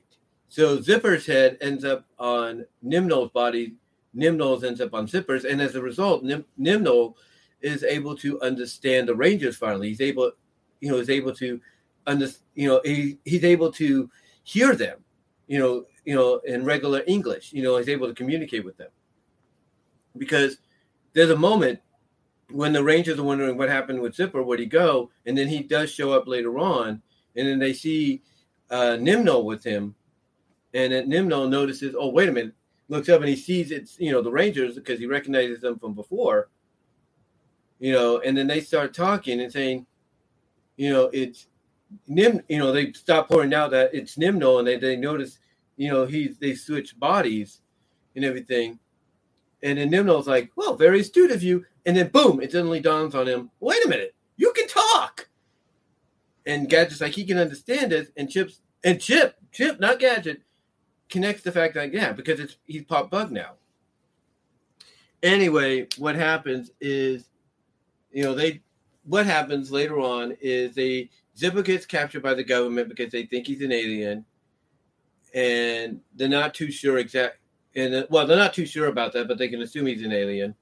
So they have to go into basically what is considered like a Area 51 facility to get him. And as a result, what happens to Zipper and Nimnul happens to them. And it happens in such a comedic way. So Monterey, so what happens? Here's what happens. So Zipper and Nimnul switch their heads switch bodies. Nimnul's goes on Zippers, Zippers goes on Nimnul's.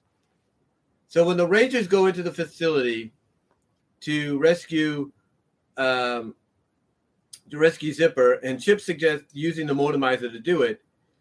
And even though Monterey's warning him of like, hey, don't remember what it did to Bug Boy here.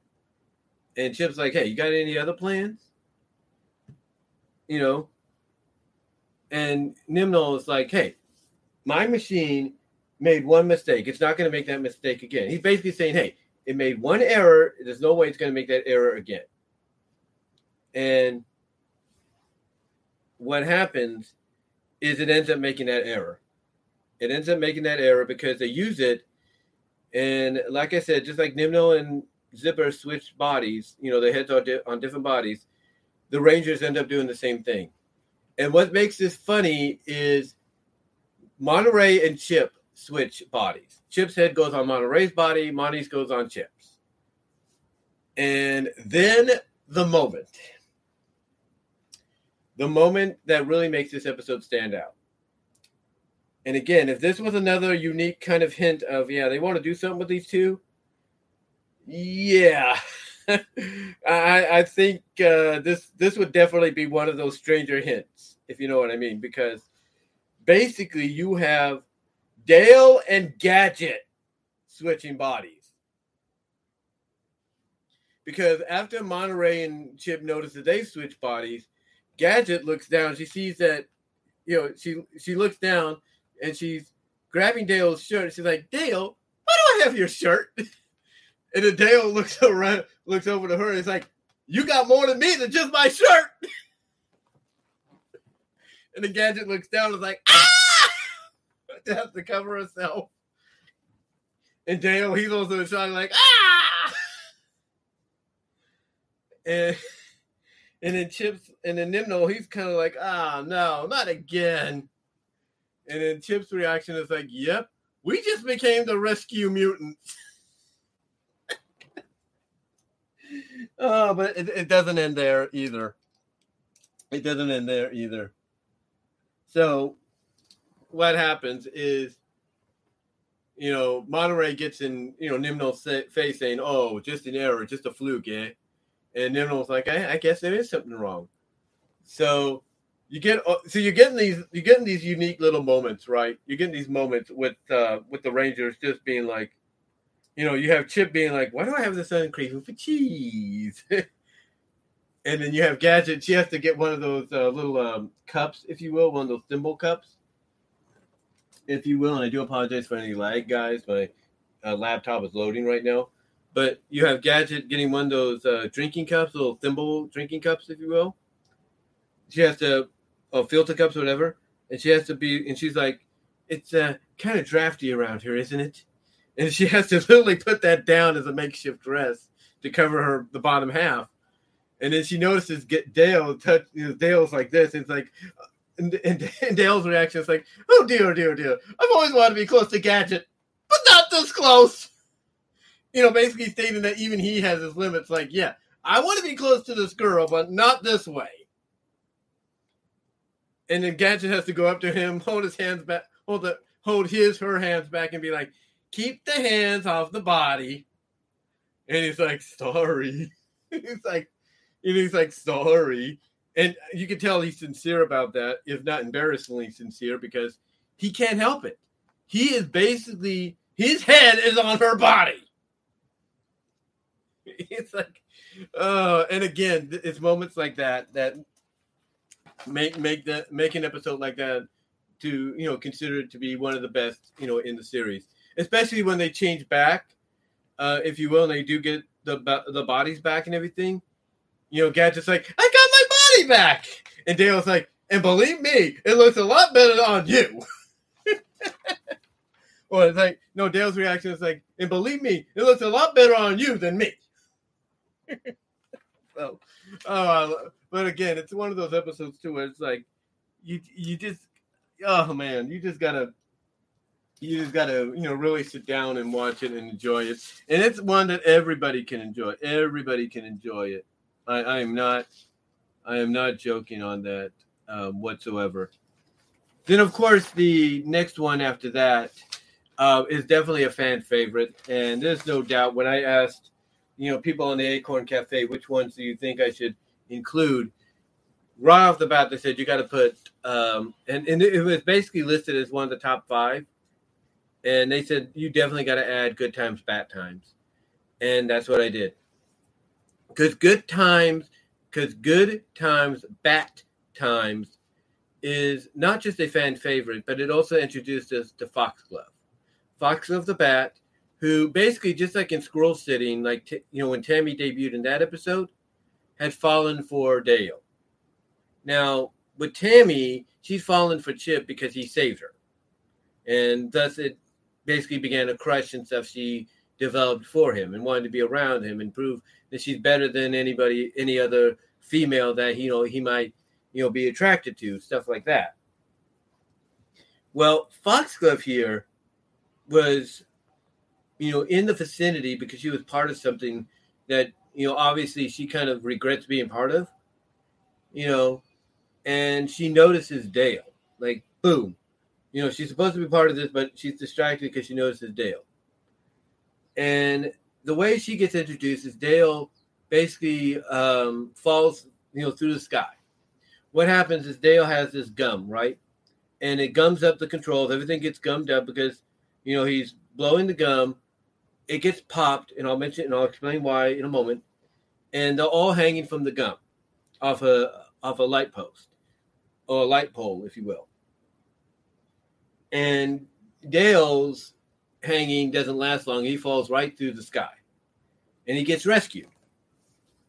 And he gets rescued by Foxglove.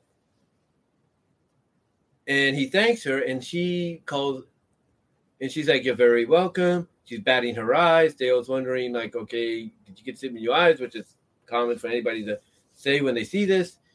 And she's like, only you. And, you know, she calls them big boy. She calls them darling, cutie, and all that. And you get the idea that, oh, she has a thing for this guy.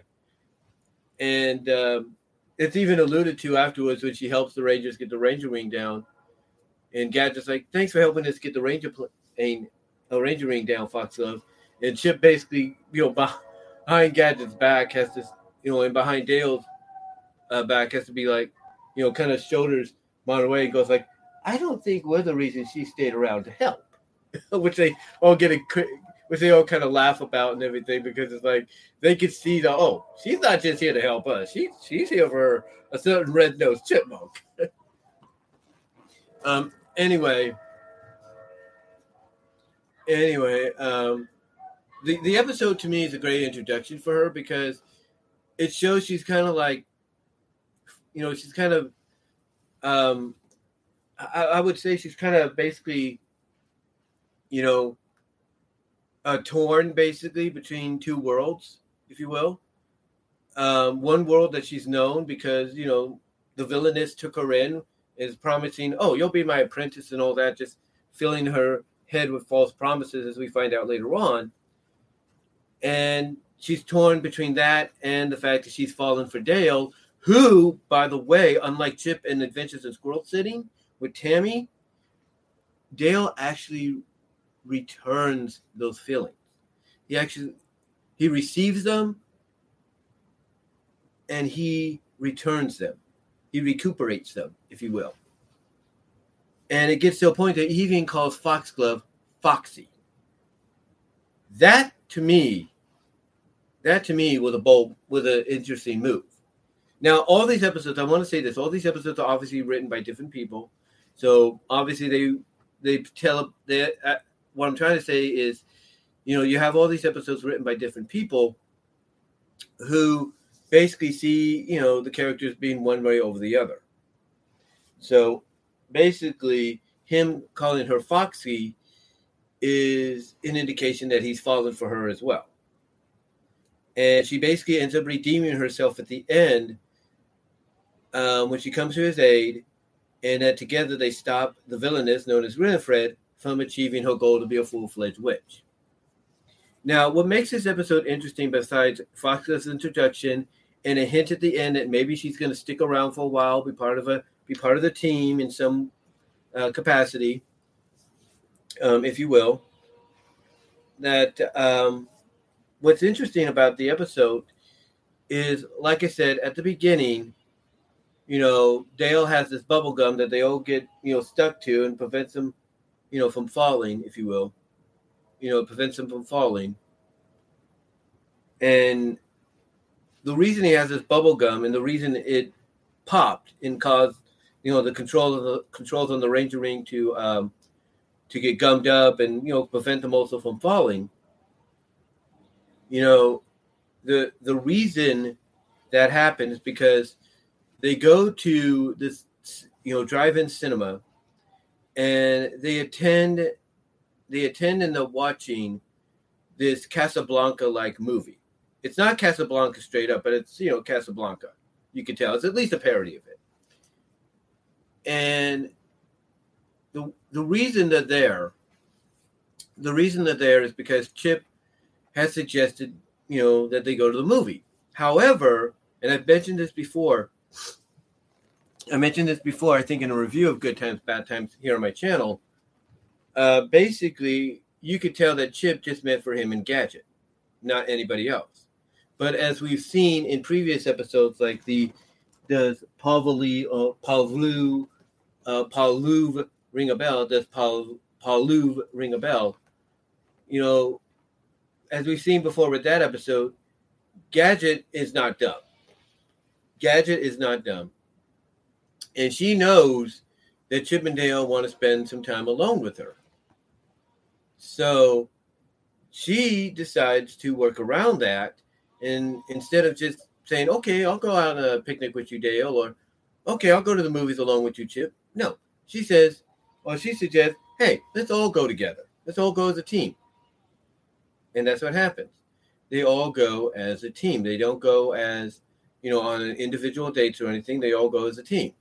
Another good example of this is the Chorus Crime episode, which is the second to last episode, I believe, where instead of going on an individual date with one of the other and the other finding somebody else, she decides to go on a double date with both of them to the Chorus Crime, uh, to not the Chorus Crime, but to the to the play, if you will. So, like I said, Gadget is not stupid, and obviously it's alluded here, alluded to here at the beginning that Chip wanted to spend some time alone with Gadget at the movies. And the way this is alluded to is, you know, Gadget compliments him by saying this was a good idea to go to movies. And then you're thinking, wait a minute, is it just Chip and Gadget? And then you see Dale pop up in the back and he's like, hey guys, you want some of this uh, snacks I got from the concession stand? And then Chip pushes him back saying, you know, saying something along the lines of, would you just sit back there? If we need anything, we'll send you a smoke signal. And then and then you see Gadget's reaction, like, what was that about? He was just, you know, kind of like she has this reaction, like a little concern, like reactions, like, what was that about? Out, he was just offering, kind of deal. You know, that was her look. What I could perceive was her look because she looks at Chip like, what was that about? Oh, he was just offering. But Chip, he doesn't even register that. He's like, now, where were we? Because what he's trying to do is get with Gadget. And again, this is where you could tell that the initial idea for Chip when it came to going to the movies was not for the entire team to go, but just him and Gadget. And that is and that, you know, basically, you know, is where the bubblegum thing comes into play. Um, you know, because Dale starts blowing the bubble gum. He blows it a little too big, a little too big. Because of course, this is Dale. He's going to over exaggerate some things. And Chip, he takes a pen. he's going to pop it. He's going to pop it, if you will. and he basically gets, uh, I wouldn't say laughed at, but everybody kind of smiles at the fact that, hey, you did it, you pop it. And that's what Monterey says. It says, you popped it, you wear it. you know, so so yeah, you can tell in this episode that um, you know with Chip, the I, the reason that they were at the movies, the, the Rangers that is, is because he just wanted it to be him and Gadget and nobody else. But again, going back to does Pavlov ring a bell? You know, Gadget obviously knows, and, and, although it's not alluded to, she she knows that you know what Dale and Chip have in mind, and she's like, uh, "Yeah, I ain't ready for that, so uh, we're gonna all go together, but I won't make it, but I won't make it obvious, kind of deal." So that, so yeah, that that along with like I said, Foxglove's debut is what makes Good Times Bat Times one of the top ten best episodes in the show's history, and also the fact that with her debut, not only did she become a fan favorite, but there, as a result, you know, we have the Acorn Cafe, the notable Rescue Ranger fan site. You have Chip'nDaleOnline.com, and along with that, you have the Foxglove feature. That's right. They named, they made, they created and named a website after a one-time character that became a fan favorite. And this website had everything. Had clips from the episode, had a place where you can submit songs that would tie in romantically with the characters, or par- or parody versions of certain songs with lyrics switched around, fan fiction, you name it. It was you want if you wanted to show talent, show off, you know, suggestions, talents, whatever. Foxglove feature was one of the places to do it, and what and it was one of the premier sites. Period. One of the premier sites. Uh, period, um, if you will. But, but good times, bat times, good times, bat times is not the most favorite number one in my opinion. The number one on that disc that's on here, the last disc on here, the number one, and I don't think anybody would disagree with this, is double O chipmunk. That's right, double O chipmunk. And the reason it is number one is because, as I've said before, it is chock full of first. Chock full of first. And when I'm talking about chock full of first, guys, I'm talking about the fact that it's the first time that we see the Rangers outside of their element. Outfit, design wise, The first time we see it.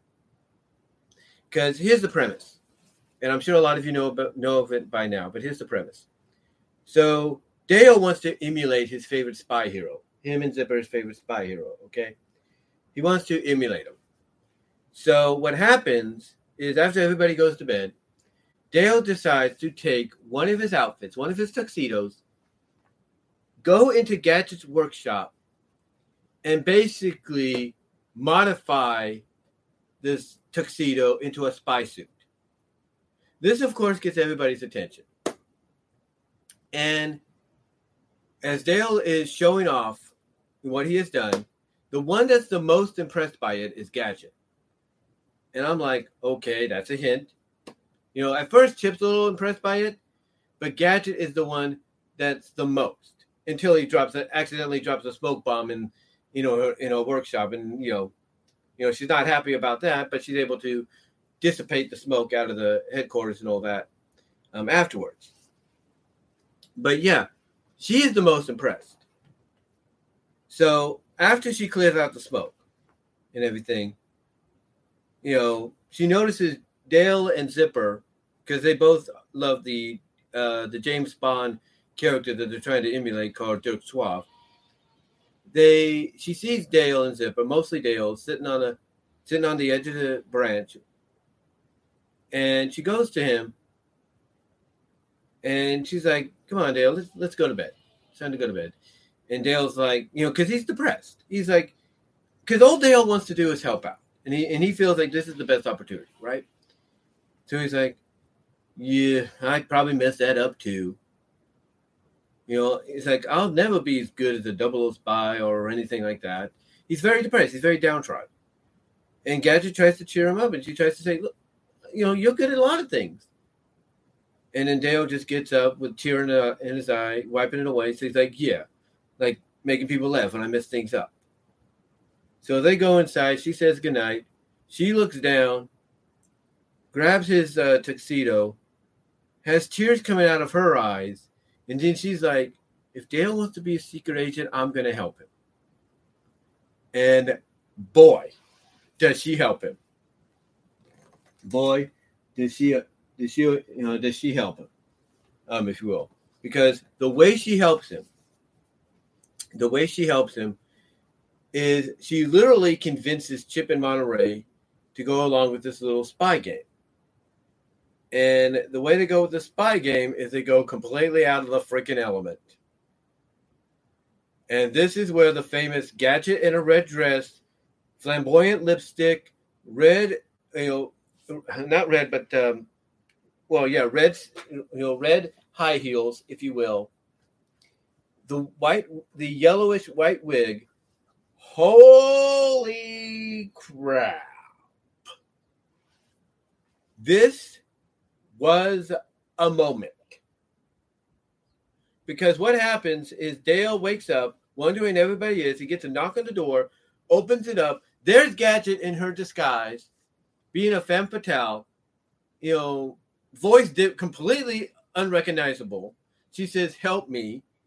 He, and says that her cousin Gadget, because Dale doesn't know it's her, and I don't think we know it's her, although I think some of us could put two and two together you know, and she's just saying that, you know, her cousin Gadget said she can get help in the Rescue Rangers. Dale's like, well, they're not here right now, Elle, but they'll be here any minute. She says, but there's not, and then she says it's not enough time. Um, and she says this microfilm has to be delivered immediately. Brings out a microfilm, which is actually microfilm of the vacation photos, puts it in his hand, and then pulls out a freaking map from her cleavage area. I'm not lying about that. Hands it to him and everything. She hands it to him. And then she gives him a code of the seven spies, seven shy spies notifies the secret. Then she holds his head in her hand, saying she knows she won't he won't let him down, or she knows he won't let her down. And then it, and then she kisses him. And we're not talking like what she did with Chip in Dirty Rotten Diapers. We're not talking that. She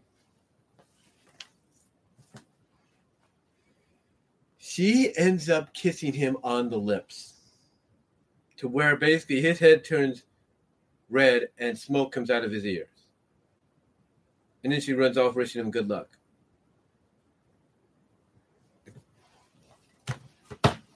Excuse me.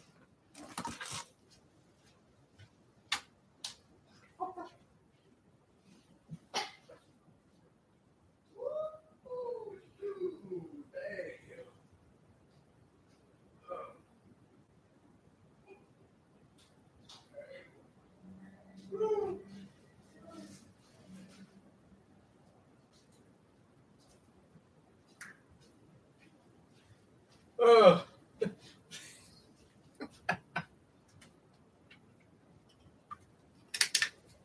telling you guys, just just thinking about that moment still just it just blows my mind.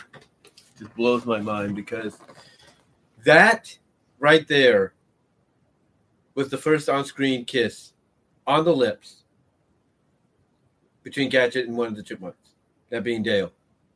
And that right there, to me, to me, was the biggest hint and indication. This episode was the biggest hint and indication that that they wanted to put these two together.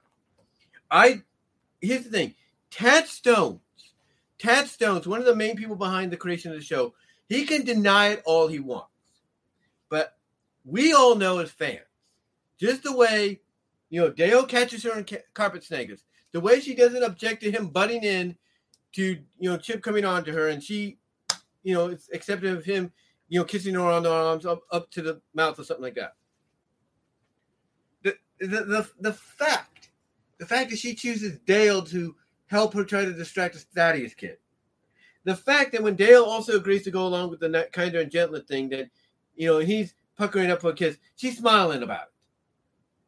The fact that in that moment in a Wolf in Sheep's clothing, after she's after she's uh, finished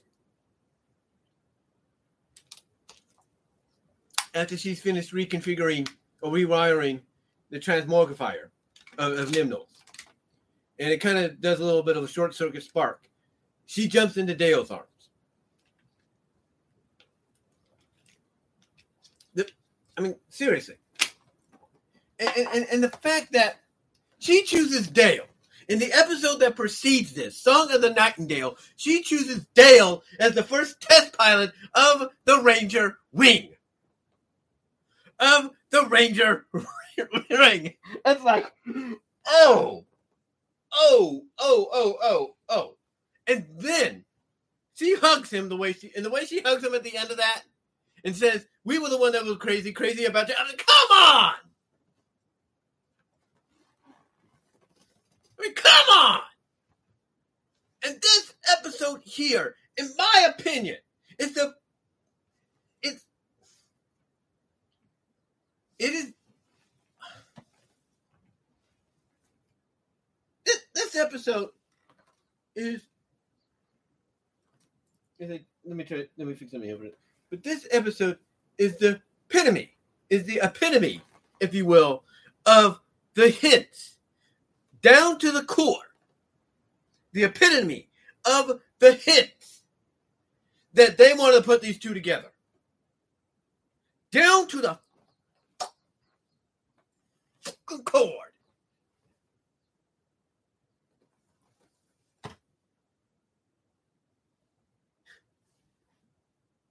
And they weren't done. Because the moment after she does that, we see the Rangers in the hiding spot. Monterey compliments her on the job well done, just like a real femme fatale. And Gadget takes the wig off. We see it's her, and she's like, "Thanks. You know, maybe maybe this game will help." Hopefully, uh, something like long. She said something along the lines of. Uh, she said something along the lines. I was just thinking about what I was going to say there she says something along after you know Monterey compliments her, saying, "Great job, Gadget, just like a real femme fatale, Alley, and everything." And then Gadget takes off the wig, and she's like, "Thanks, thanks," and it, know, thanks. You know, maybe hopefully this will make Dale feel like a real spy or something like that. She said something along that lines. Chip's reaction, though, you, you want to talk about jealousy, folks. You want to talk about absolute jealousy you know, when Gadget, you know, thanks Monterey for the compliment and says, hopefully this game will make Dale feel like a real spy. Chip's reaction again, you want to talk about jealousy? You want to talk about jealousy? He's, you know, after she says, you know, after she says that, she says, you know, she thanks Monterey and says, you know, hopefully this will make Dale feel like a real spy. Chip's, Chip's reaction, you know, it's like, it's not complimentary. He's like, yeah, well, it's not something along the lines of hopefully you're right and everything, and you know it doesn't backfire. You know, being Chip. No, what is the first thing he says? What is the first thing he points out? He's like, "You didn't have to kiss him." And Gadget's reaction is, you know, golly, I, I thought that's what spies are supposed to do, which is technically true if you watch a James Bond film, or in this case, a Dirk Suave film. That's what happens. Not saying it happens all the time, but that's mainly what does happen. If you want to talk about jealousy, folks, you want to talk about jealousy, That right there, by Chip being like, you didn't have to kiss him, is the epitome of jealousy. Because you can't tell me he wouldn't want to have been in that spot that Dale was in. Because he would have he would have thrived for it. He would have been happy with it. He would have been all over it, if you will. But besides that, what makes this the number one episode for me is we get to see these sides of the Rangers we never thought we'd see. We see an intelligent side with Dale. We see the femme fatale, sexy side of Gadget. You know, it is just unreal, in my opinion. Just unfreaking real that we see all this. And I can't say any more than that. And that is why that episode, along with the ones I mentioned, are the top 10 favorites of mine. Top 10, period. That's why they're on that disc that I made. But, but, here's the thing they're not the only reason I'm a fan. They're not the only reason. No, no, no, no, no, no. See, I'm, I'm, I'm a fan to an extent. I mean, look at this. You see this T-shirt here? This T-shirt is a result of me when I lived in Kansas. I, I got this software, this disc and the software that allowed you to print out certain images and iron them onto your T-shirt very carefully. I took this image, which everybody knows, and I ironed it onto this T-shirt, and I've kept it as clean as I could since then. Yeah, you can see a little wear and tear, but it's been clean since then. Mostly like with zipper, it's been a little wear and tear, but still, it has been clean since then. Okay. It, th- that is one example of me being a fan. Another example is my hit my stand there for a second. I'm going to put these figures down for a moment.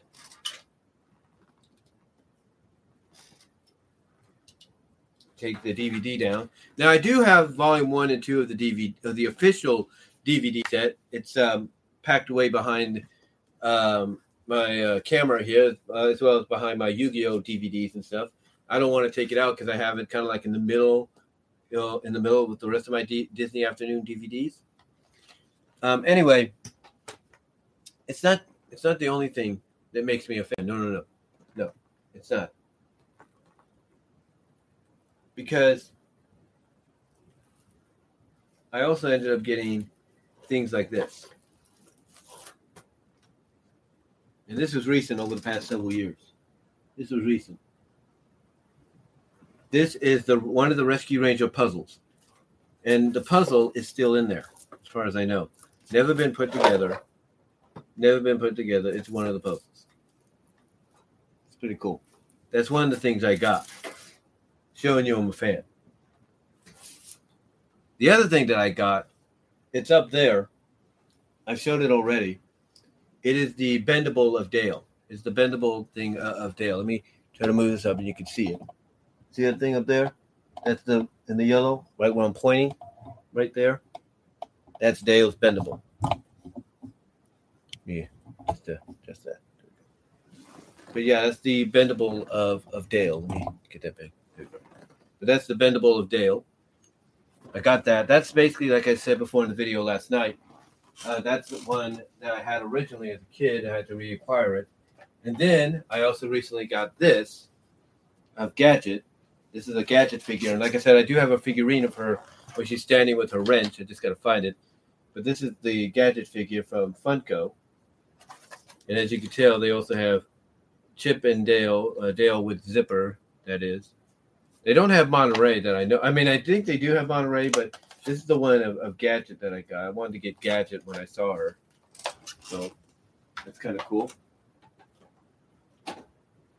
And then, if that's not enough, that's not enough, of course, had to get, and I place this in the middle here. I had to get, of course, the Mouse Watch uh, books. This is a series that's basically um, a spin off. This is basically a series that's a spin off of Rescue Rangers. Mouse Watch. Um, it's not just the title of the book, but the ti- but it's the title of the organization. in the book that's very Rescue Ranger wise, or very Rescue Ranger inspired, because the founder of the Mouse Watch is Gadget herself. That's right, Gadget herself is in uh, is the head person behind the Mouse Watch organization. And when I heard it was a spinoff to Rescue Rangers, I was like, really? I, I got to check this out.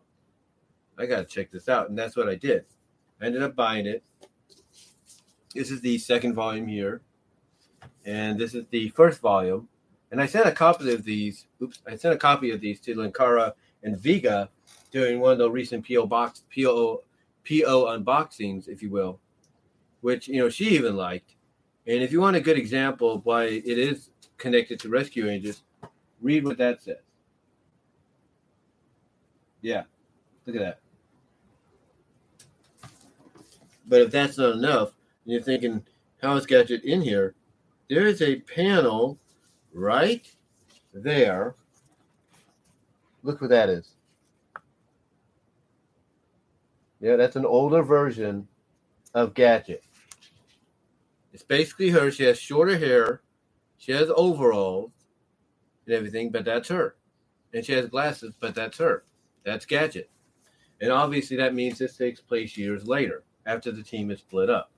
Now, I don't know if they'll touch upon maybe this in the film. Uh, we'll have to see. But that's not the only thing that I got.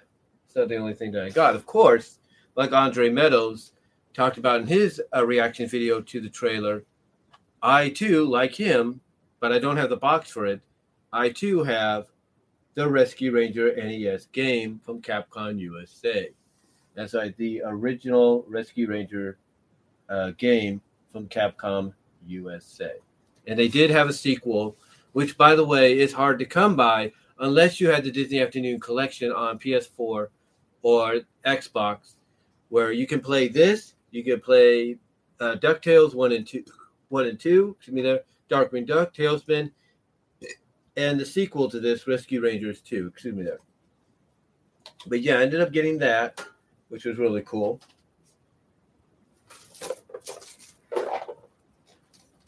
And then, if that's not enough, put these to the side for a moment. Put those up in a minute. I also ended up getting,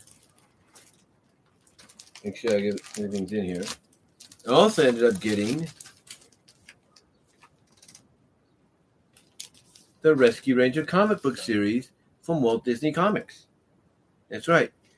These this here, believe it or not, is the first is the original episode adapted loosely into that. But just like with a lot of comic books that adapt the origin story, they started to go off into their own stories. And one of them was basically known as the King of the Beast story, which started here and continued into issues like like this one. So yeah, you had a so basically just like some others, um, like I said, other comics that you know went you know and did an adaptation of the pilots. They went off and then went off into their own thing. Rescue Rangers did the same thing here. They did the same thing here. Now this is kind of loosely based off one of the episodes, loosely, but it still ties into the um, story arc. But they kept doing their own thing. like I said, they kept doing their own thing, which was kind of cool in my opinion. It was kind of cool to see them doing that.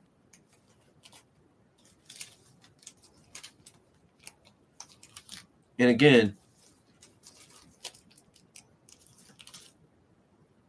these were stories that consisted of you know their own little arcs and everything. So I was glad that they uh, did that because it gave you more Rescue Ranger stories to to read and everything. Gave you more Rescue Ranger stories to read. Now, I want you to look at this uh, this book here. This issue here I originally had when I was younger. I don't know what happened to it, so I ended up getting it back. And it coincides with with this one um, as well.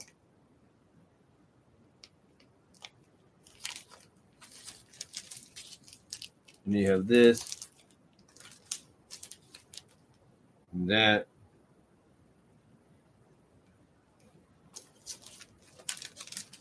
And then you have the, fi- you have the final I think it's the yeah the final one as well. I don't. I think I don't know if there was like twenty issues or not, but it was. This was all of them as far as I know. This is all nineteen. Maybe you guys can let me know if there was a twentieth issue, but this was all nineteen of them, and that was it.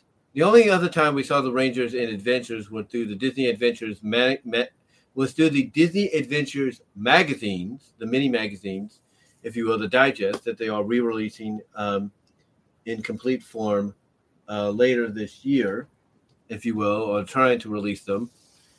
It wouldn't, and as well as we would see them in a variety, as well as we would see them, I'm trying to say, in a variety of other stories later on. We would see them in a variety of other stories, basically through the Disney afternoon.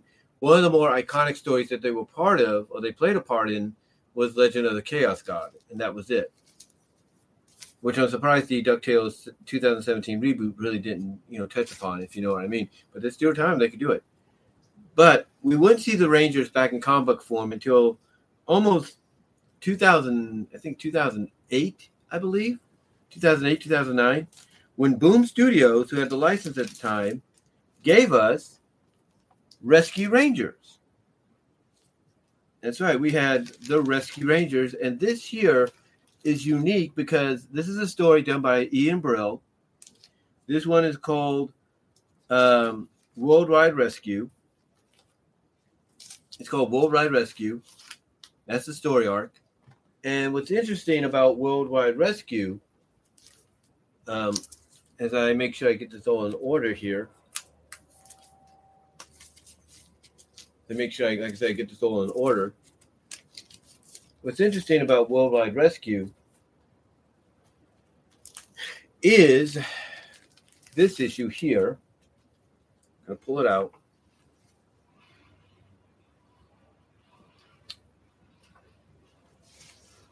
We get, I think she, yep, there she is. Look who's there. We get Foxglove.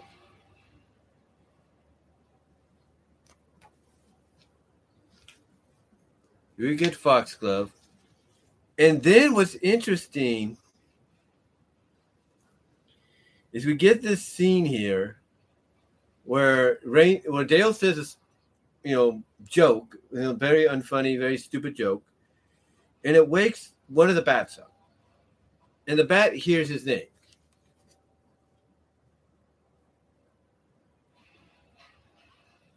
And when the bat, you know, hears his name and then comes down, the surprise Dale gets shocks him as well as the readers. Because basically, the guy called the guy introduces himself as Inglewood. This guy introduces himself as Inglewood but then look how he represents himself as. I, I don't know if you can read that.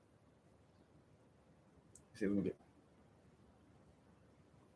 But Dale gets introduced, but to so Inglewood, the bat here, introduces himself to them because he recognizes Dale's name, kind of puts two and two together, uh, puts two and two together, realizes, oh, you guys got to be the Rescue Rangers then. This, of course, surprises Dale and and uh, basically, not only does it surprise Dale, um, it what surprises him even more. And I'm trying to read it so I make sure I don't miss anything. What surprises him even more is when Inglewood introduces himself, you know, by his name, because like I say, he puts two and two together. He puts two and two together, introduces himself, and then acknowledges that he's Foxglove's father.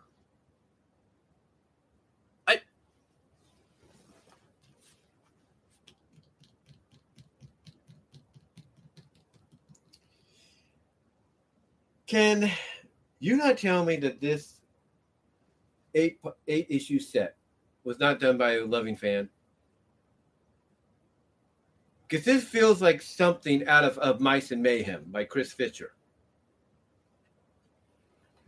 The guy, this Inglewood character is Foxglove's father. I mean, let, let me let me get my glasses out, guys. Let me get my glasses out. All right. He says, and I quote, If you're Dale, then you must be the Rescue Rangers, right? Dale's reaction, uh, Yes, sir. Are you one of the followers of my Quitter page? In other words, Quitter being Twitter. And his response is, Ha ha ha. I know my daughter's a bit absent minded, but surely she's mentioned her old retired pop in Brazil. The name's Eaglewood. My daughter's Foxglove. I believe you know her.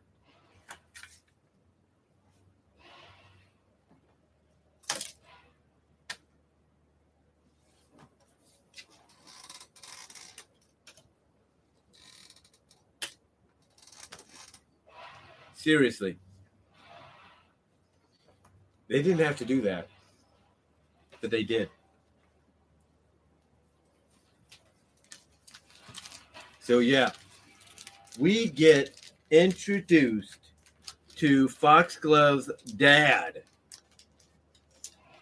And it's also hinted by Ian Brill that Dale and Foxglove are an on and off again item. He even says it in the letter pages at the end by calling Foxglove Dale's on and off girlfriend. Although I think some of the people at Disney working on the animated show, working on the original comics that came before this, um, they might say otherwise, if you know what I mean. They might say otherwise. But it doesn't end there does not end there, my friends. Because we also get issues five, six, seven, and eight. And it's here we're introduced to the Danger Rangers, which are basically a team opposite of the Rangers.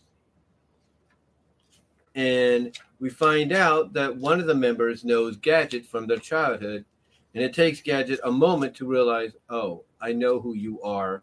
I should have helped you. It's it's unbelievable. It's really unbelievable. It's really unbelievable how one person, along with some of the writers, can come up with a, such a great idea uh, for a story. It's really unbelievable. You know how much they can come up with a great idea, you know, for a story. And it, again it shows it shows basically you know the love a fan has for a property. If they're willing to go as deep as they are to introduce you to family of characters that were only in the show for one shot and obviously developed a fan base it shows you how much they're willing to go that far. But you know what? Foxglove is not the only character that got some love here. No Foxglove is not the only character. You know why? You know why? I'll tell you why. Because the next character that got some love is, believe it or not, Tammy. This comic series, this miniature comic series, was a love letter, ladies and gentlemen. It was a love letter to the Ranger fandom from a fellow fan at Boom Studios. That's why it was so good. You got Foxglove back. You got background on Foxglove's family. You see what's happened with Tammy, where she's gone. She still considers Chipper Chip. I mean Chip Chipper. You know, basically has a thing for him still to an extent you get the you get the illusion that, or you get the hint that Dale and Fox are, on and off with each other, but still friends to the end. It, it, this to me is just another prime example of when you allow a fan, when you allow the fans to have input, or you allow the fans themselves to take the reins and show you how it's done correctly without doing without coming up with any stupid ideas that might offend fans or might cause you to be replaced by other writers for certain sections of a story or a whole story. It shows that when you allow legit fans to do this, or at least have a say, you get something good. You get something really, really good. And I know some fans are worried about the movie. They are worried about the movie. And that is what we're going to talk about now. Because I touched upon this yesterday in the live stream afterwards. But that we're going to talk about that right now. We're going to talk about the movie right now. And the reason I want to talk about, you know, some of the things that we may end up finding out about in the film is because I feel like basically the film um, is going to really surprise us. Despite, you know, despite how meta, I'm just turning off my TV there. Despite how meta it might get at times, to me, there's a lot of stuff here in the movie that I think is going to really be, you know, surprising. But we don't know everything just yet. We won't kind of have a better clue until like maybe another trailer comes out, you know, real soon. And my speculation on that is that trailer will probably come out um, around, um, I would assume, between spring break, which is mid March for most areas, and Easter, which is in the middle of April. So between that time frame, we're going to get another trailer. But with that said, you know, I mentioned in the live stream yesterday talking about where I think the characters may end up, like you know where they are after the team broke up, after the show was over. And in my opinion, we're given basically in the synopsis, we're given a clue that you know, well, ba- well, not given a clue, but we're told that Chip becomes an insurance salesman. Now, we don't know if he chose this occupation because the show was over, or if he had other opportunities. We don't know what happened. So we know he's doing insurance. He's selling insurance, which I guess in some kind of storylines is the lowest the point you can go to because maybe you feel like there's nothing else to do. Dale, on the other hand, you know, he's described as, you know, being breaking up because of vanity or something like that. But Dale is basically someone that misses the glory days. And he misses being a team. And obviously, you could tell that he misses being a rescue ranger, not just on television, but in real life. And you know, you you kind of notice that with him, or it looks like Gadget's hands, but it's mostly his. Looking at these pictures and memorabilia of the team, and you know, obviously reminiscing of what how good it was back then, and wanting to relive that, like, you know, one more time, have another run, if you will. So we find out that he's doing conventions, and because of the fact that he's doing conventions, you know, meets and greets and all that, you know, maybe Zooms and all that, virtual meetups, we find out that he's gotten what's known as CGI surgery. And by getting the CGI surgery, you know, he's become more up to date, more modern, if you will. Now, I'm not going to sit here and say he's not going to get restored afterwards because I think we all know he will. I think we all know he's going to get restored afterwards and you know that's going to lead to the team being back together and all that. But now we have to wonder what happened to the rest of the team. We have to wonder what happened to the rest of them. And to me, we when we see Zipper in the trailer, it looks like he's wearing a suit. We don't know what his role is. My assumption is he's become a business person, maybe, maybe an advisor or something. We're not really sure. Uh, Monterey, we see that he's become sort of a rehabbing cheese addict, if you will, because of course his role in the series was he loved cheese. You know, anytime he saw cheese, even if it's at the, even if it was at an inappropriate time, he'd be like and go for it, even if it was at the inappropriate time, if you will. So we know he's recovering from that, and he lives somewhere where we see like a mural, kind of like um, I can't think of his name, Andy Warhol, kind of like mural behind him. or in the room. So we know he's living somewhere, but you know he's living there because he's trying to get over his cheese addiction. But then that leaves Gadget. What's going on with Gadget? Well, we do see her in the trailer. As a matter of fact, if I can bring up bring it up here on my phone without you guys, uh, not without you guys, but ba- basically without any kind of interruption. If I can bring it up here on my phone here, I took a picture of it because I tried to screen capture it. Here we go. So I don't know if you guys are going to be able to see this.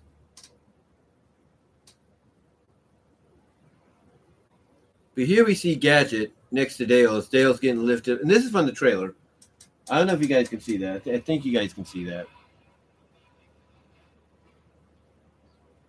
But here we see Gadget right there, well, you know, piloting the Ranger plane, which, by the way, is a CGI, very realistic Ranger plane. You know, she's piloting it, and we see Dale getting blasted off on that little rocket, right? So there you go. You got a better look in there. But I want you to notice what she's wearing. She's wearing black. She's like wearing a black shirt or something like that. So I don't know what's going on with her, right? We don't know what's going on with Gadget. You know why she's wearing, you know, a black shirt, black T-shirt, or maybe a black uh, robe or something. We're not really sure. But she's in. But and here's the other thing: she's not wearing her goggles. So you got to wonder what has she been up to, right? You know what what has Gadget uh, been up to? you know, what has Gadget been up to, right? And then we get a better look at the Ranger plane right there. Get a better look of it right there. It'll go down a little bit, guys, but we get a better look at the plane there, if you will. Get a better look at the plane there. And uh, let's see if it goes down. It goes down a little bit. We get a better look at the plane there. So that's pretty cool, the way they came up with that. And then we see Gadget right there. It's after Dale uh, blast off. We get a better look of her right there. And to me, that looks like, you know, she's covering herself in the blast, but almost a very concerned look, like a saddened look, like, okay, there goes my friend, and my friend's about to die. But is it more than that? Is it more than that? Because I think we might get uh, an answer to that question a lot of fans have been wondering about when it comes to her. And again, you get a better look there. You say you get a better look uh, right there, if you will.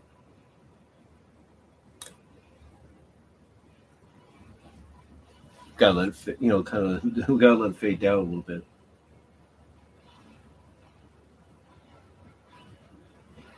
But, and uh, sorry for the noise, but there you go you see the the look on her face there. And to me, that that that says a lot right there. That kind of says a lot, uh, basically of you know what may be going on with her. Like you know, she's wearing a, a black robe, but or a black something like a black shirt, robe, or whatever. I would say black shirt, and she's not wearing her goggles, so you got to wonder exactly what's going on there. One of the now the synopsis says that Dale and Chip have to rescue a, a friend, a, one of the friends in the show, and some would assume it's Gadget because we don't see her much after like the flashbacks until that moment in you know in that portion of the trailer. So you got to wonder, you know, you know where where has she been if she's maybe the one they have to rescue? Because we see in the trailer Chip and Dale going into this facility getting shot at, and a lot of people have been have been hearing rumors that it's a prison for tombs toons that might be too dangerous or something like that. I don't know. So we could assume that if Gadget's there, you have to wonder that maybe the reason she's there is that she's assumed to be too dangerous, or maybe she's or something like maybe she's assumed to be too dangerous, or she's too smart for her own good. We don't know. Now that could be that could be the reason. That could be the reason, no doubt, because she is a close friend of theirs. But another thing I'm coming up with is you know, maybe she's doing some underground fighting. Because one of the things that's always been notable about these kind of stories, especially when it comes to a main female character, is how they're presented.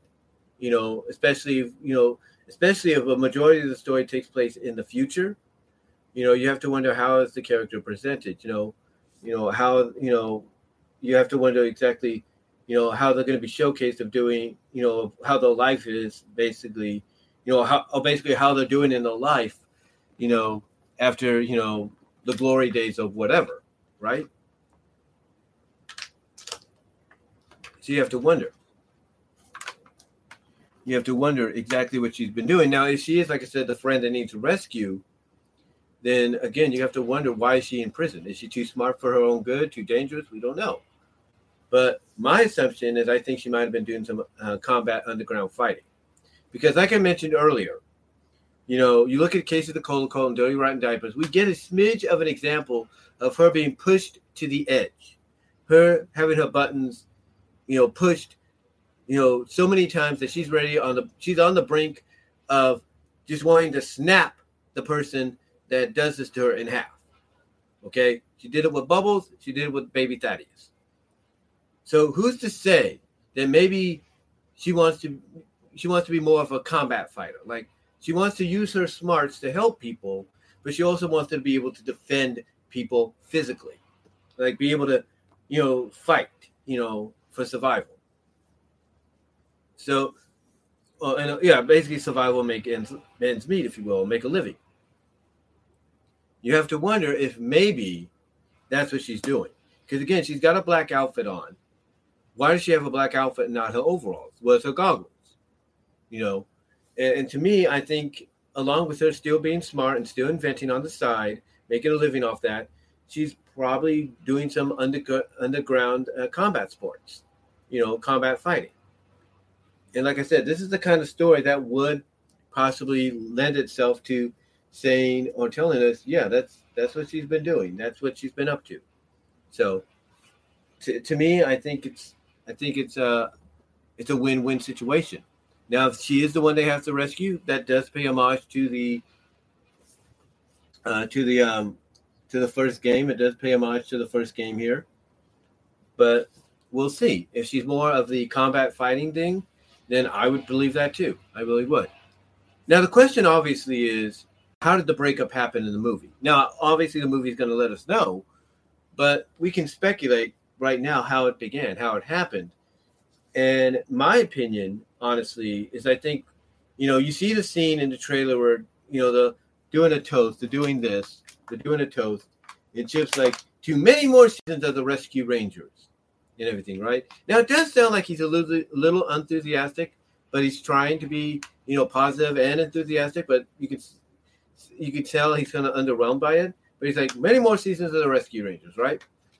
You have to wonder that, you know, after we get that flashback, that will suddenly get transitioned to, you know, maybe them sitting down with the person at Disney or whoever is in charge, whoever is represented to be in charge at the time, going boom right under the contracts and saying, You're canceled. You have to wonder if maybe that's what we're going to get. Maybe that's the transition and that leads to the the breakup between the team. Like maybe you get a little bit of an argument to where um, they basically feel like you know one's at fault or this or that. Yeah, I don't know. Or maybe they just feel like they, you know, what purpose do they have of the team anymore if they don't have a show? We we don't know. We don't know what could have led to what will lead to the breakup. I mean, if it's anything similar, anything similar to what we saw at the be- what we saw of the breakup of Mystery Inc. in the 20 in the 2002 Scooby Doo live action film, and then we see where they were a few years later. I could believe that happening too. I could believe something happening there too. Um, but we'll see. To me, I think the cancellation of the show is going to play a major part in how they on why they broke up, and I think maybe we might see something similar uh, to what we saw in the original um, 2002 Scooby Doo live action film. We might see something similar. Not saying we will, but I wouldn't put it past them if we did. If we did, um, uh, what's you know, no matter you know how it's you know told, if you will. But yeah, you know, I think that's going to be the big selling point too, is how they broke up. Now the next trailer will, will probably tell us will probably give us more of a hint of how it happened, but we'll have to see. We'll have to really see about it. But to me, it's going to be it'll be an interesting movie to to watch. Um, and, and see how it plays out and everything. Uh, again, you know, wondering where they've been. You know, I, I still look at someone like Gadget and I think, well, if she's the one they have to rescue, that's fine. That's cool. It pays homage to the game. But I also think that if she's not the one they have to rescue and it could be somebody else, then I'm going to assume that along with fight, along with uh, still inventing to make a living, I'm going to say that she probably also went into combat sports, you know, underground, under, underground fighting. I can see that. I can see them doing that. Now, the other obvious question that I'm hoping that they will address is who is she who who was she going to choose or did she choose? Because like I said, when you when you look at that scene from the trailer that I took a picture of of her, you know, right there with Dale being launched off off the uh, rocket, the mini rocket, and then her kind of like being like this, like she's covering herself in the smoke of the rocket, but also like she has a look on her face like, you know, there goes my friend, he's gonna die. You know, to me, that look that she has after the rockets blast off is not one of just covering up, you know, from the smoke, but also one of, you know, concern. Like, you know, she's a she's afraid, like she feels she's gonna lose somebody. And you also got to think to yourself, why is it just Dale and Gadget? I don't understand. Which Chip was Monterey, right? And to me, that might be the question to a lot of answers. Did did Dale and Gadget keep in contact with each other more than you know Dale did with Chip, and more than Gadget did with Chip, and Dale with Monty, and Gadget with Monty? You know, you have to wonder, uh, as well as Zipper, I should say. You have to wonder if Dale and Gadget kept in contact with each other to the point that maybe something happened between the two that was more uh, more intimate than just a regular friendship. You have to wonder. I mean, I'm not saying that that you know, I'm not saying it did, but I would not be surprised if maybe it's acknowledged that they did date for a while, that they ended up dating for each other. And again, you also got to look at the trailer as well when they do into when they go into the flashbacks, and you have Chip like right like Chip's right here, Dale's right here, and Gadget's right here. You know, and he's like, too many more seasons of the Rescue Rangers. Gadget's next to Dale. So again, you have to wonder if they're alluding to something. If maybe we'll get some kind of you know hint or indication that maybe they were together, maybe still kind of are together, but it's on and off. Who knows? Who knows? But if that's something we finally get addressed, I can't wait for it. I really can't. I really can't wait wait for that for that to be you know something that they bring up because they know because if this is a meta film because this if this film is being promoted on not only bringing the Rangers back uh, in a comeback kind of style, but also being promoted as being very meta, if you will, very Roger Rabbit meta wise, then to me, then then to me they have to basically address that. They have to address, you know, that situation there, and hopefully they do. Hopefully they do, but to me, I think to me, I think overall the film is going to be good. I think it's going to be good. I think it's going to be a fun time. I know it's not going to be everybody's cup of tea. Let's be honest; it's not going to be everybody's cup of tea. We know that, but to me, I think it's going to be. I think it's going to be a fun little film, and even in his thing, I believe it's going to create interest again in the Rangers. And not only is it going to create interest in the Rangers, excuse me, not only is it going to recreate interest in the Rangers, but I wouldn't be surprised if we get a new series out of it as a result. Maybe it's their own take of rebooting, uh, not rebooting, but continuing the original series. We'll have to see. We saw that Biker Mice from Mars did it, so maybe they'll do it with Rangers. But we'll have to see what they do. Overall, I think it's going to look good. And again, I think when it comes to where we're going to find out, you know, the Rangers' status after everything happened, I think we're going to find out that uh, yes, you know, as described, Dale's, you know, Chip's insurance salesman. Dale is still doing the con thing, got the CGI surgeries, trying to live, live the glory days. We're going to find out that, you know, Monterey's a recovering cheese addict. We're going to see that Zip might be an advisor to a business bureau or something. And I think if Gadget's not the one they have to rescue, I think Gadget's going to be revealed that not only is she still inventing, but she's doing underground fighting. Because again, you look at the outfit she's wearing in that trailer when Dale's blasting off the rock, blasting off blasting off of the Ranger plane on that rocket, she's wearing a black something like a black shirt or something. So you have to wonder, and she doesn't have a goggle, so you have to wonder exactly what's going on there. And I also think just by looking at that trailer or looking at that part in the trailer, and then also looking at the flashback part of the trailer, where Chip's like saying more season to more seasons of the Rescue Rangers, you have to wonder if maybe something happened between Dale and Gadget to where maybe we'll find out they kept close contact with each other, and that because of that, maybe they became an item, maybe they dated for a bit, then decided to stay friends but broke off the relationship. We'll see. We'll see what happens. But again, if this is a very meta, if this is a meta film, or at least being promoted on as such, then they have to go and address that uh, um, as well. They really do. But anyway, though, guys, I just wanted to come on here. It's about two. It's going on about two and a half hours here. I just wanted to come on here and you know, like I said, just do just you know, you know, shoot the breeze, talk about Rescue Rangers, talk about my love for the show, talk about my top ten favorite episodes of the show, as well as talk about what I feel we're gonna learn about the characters uh, in the film, like where they've been and everything, as well as find out how they broke up, you know, and everything.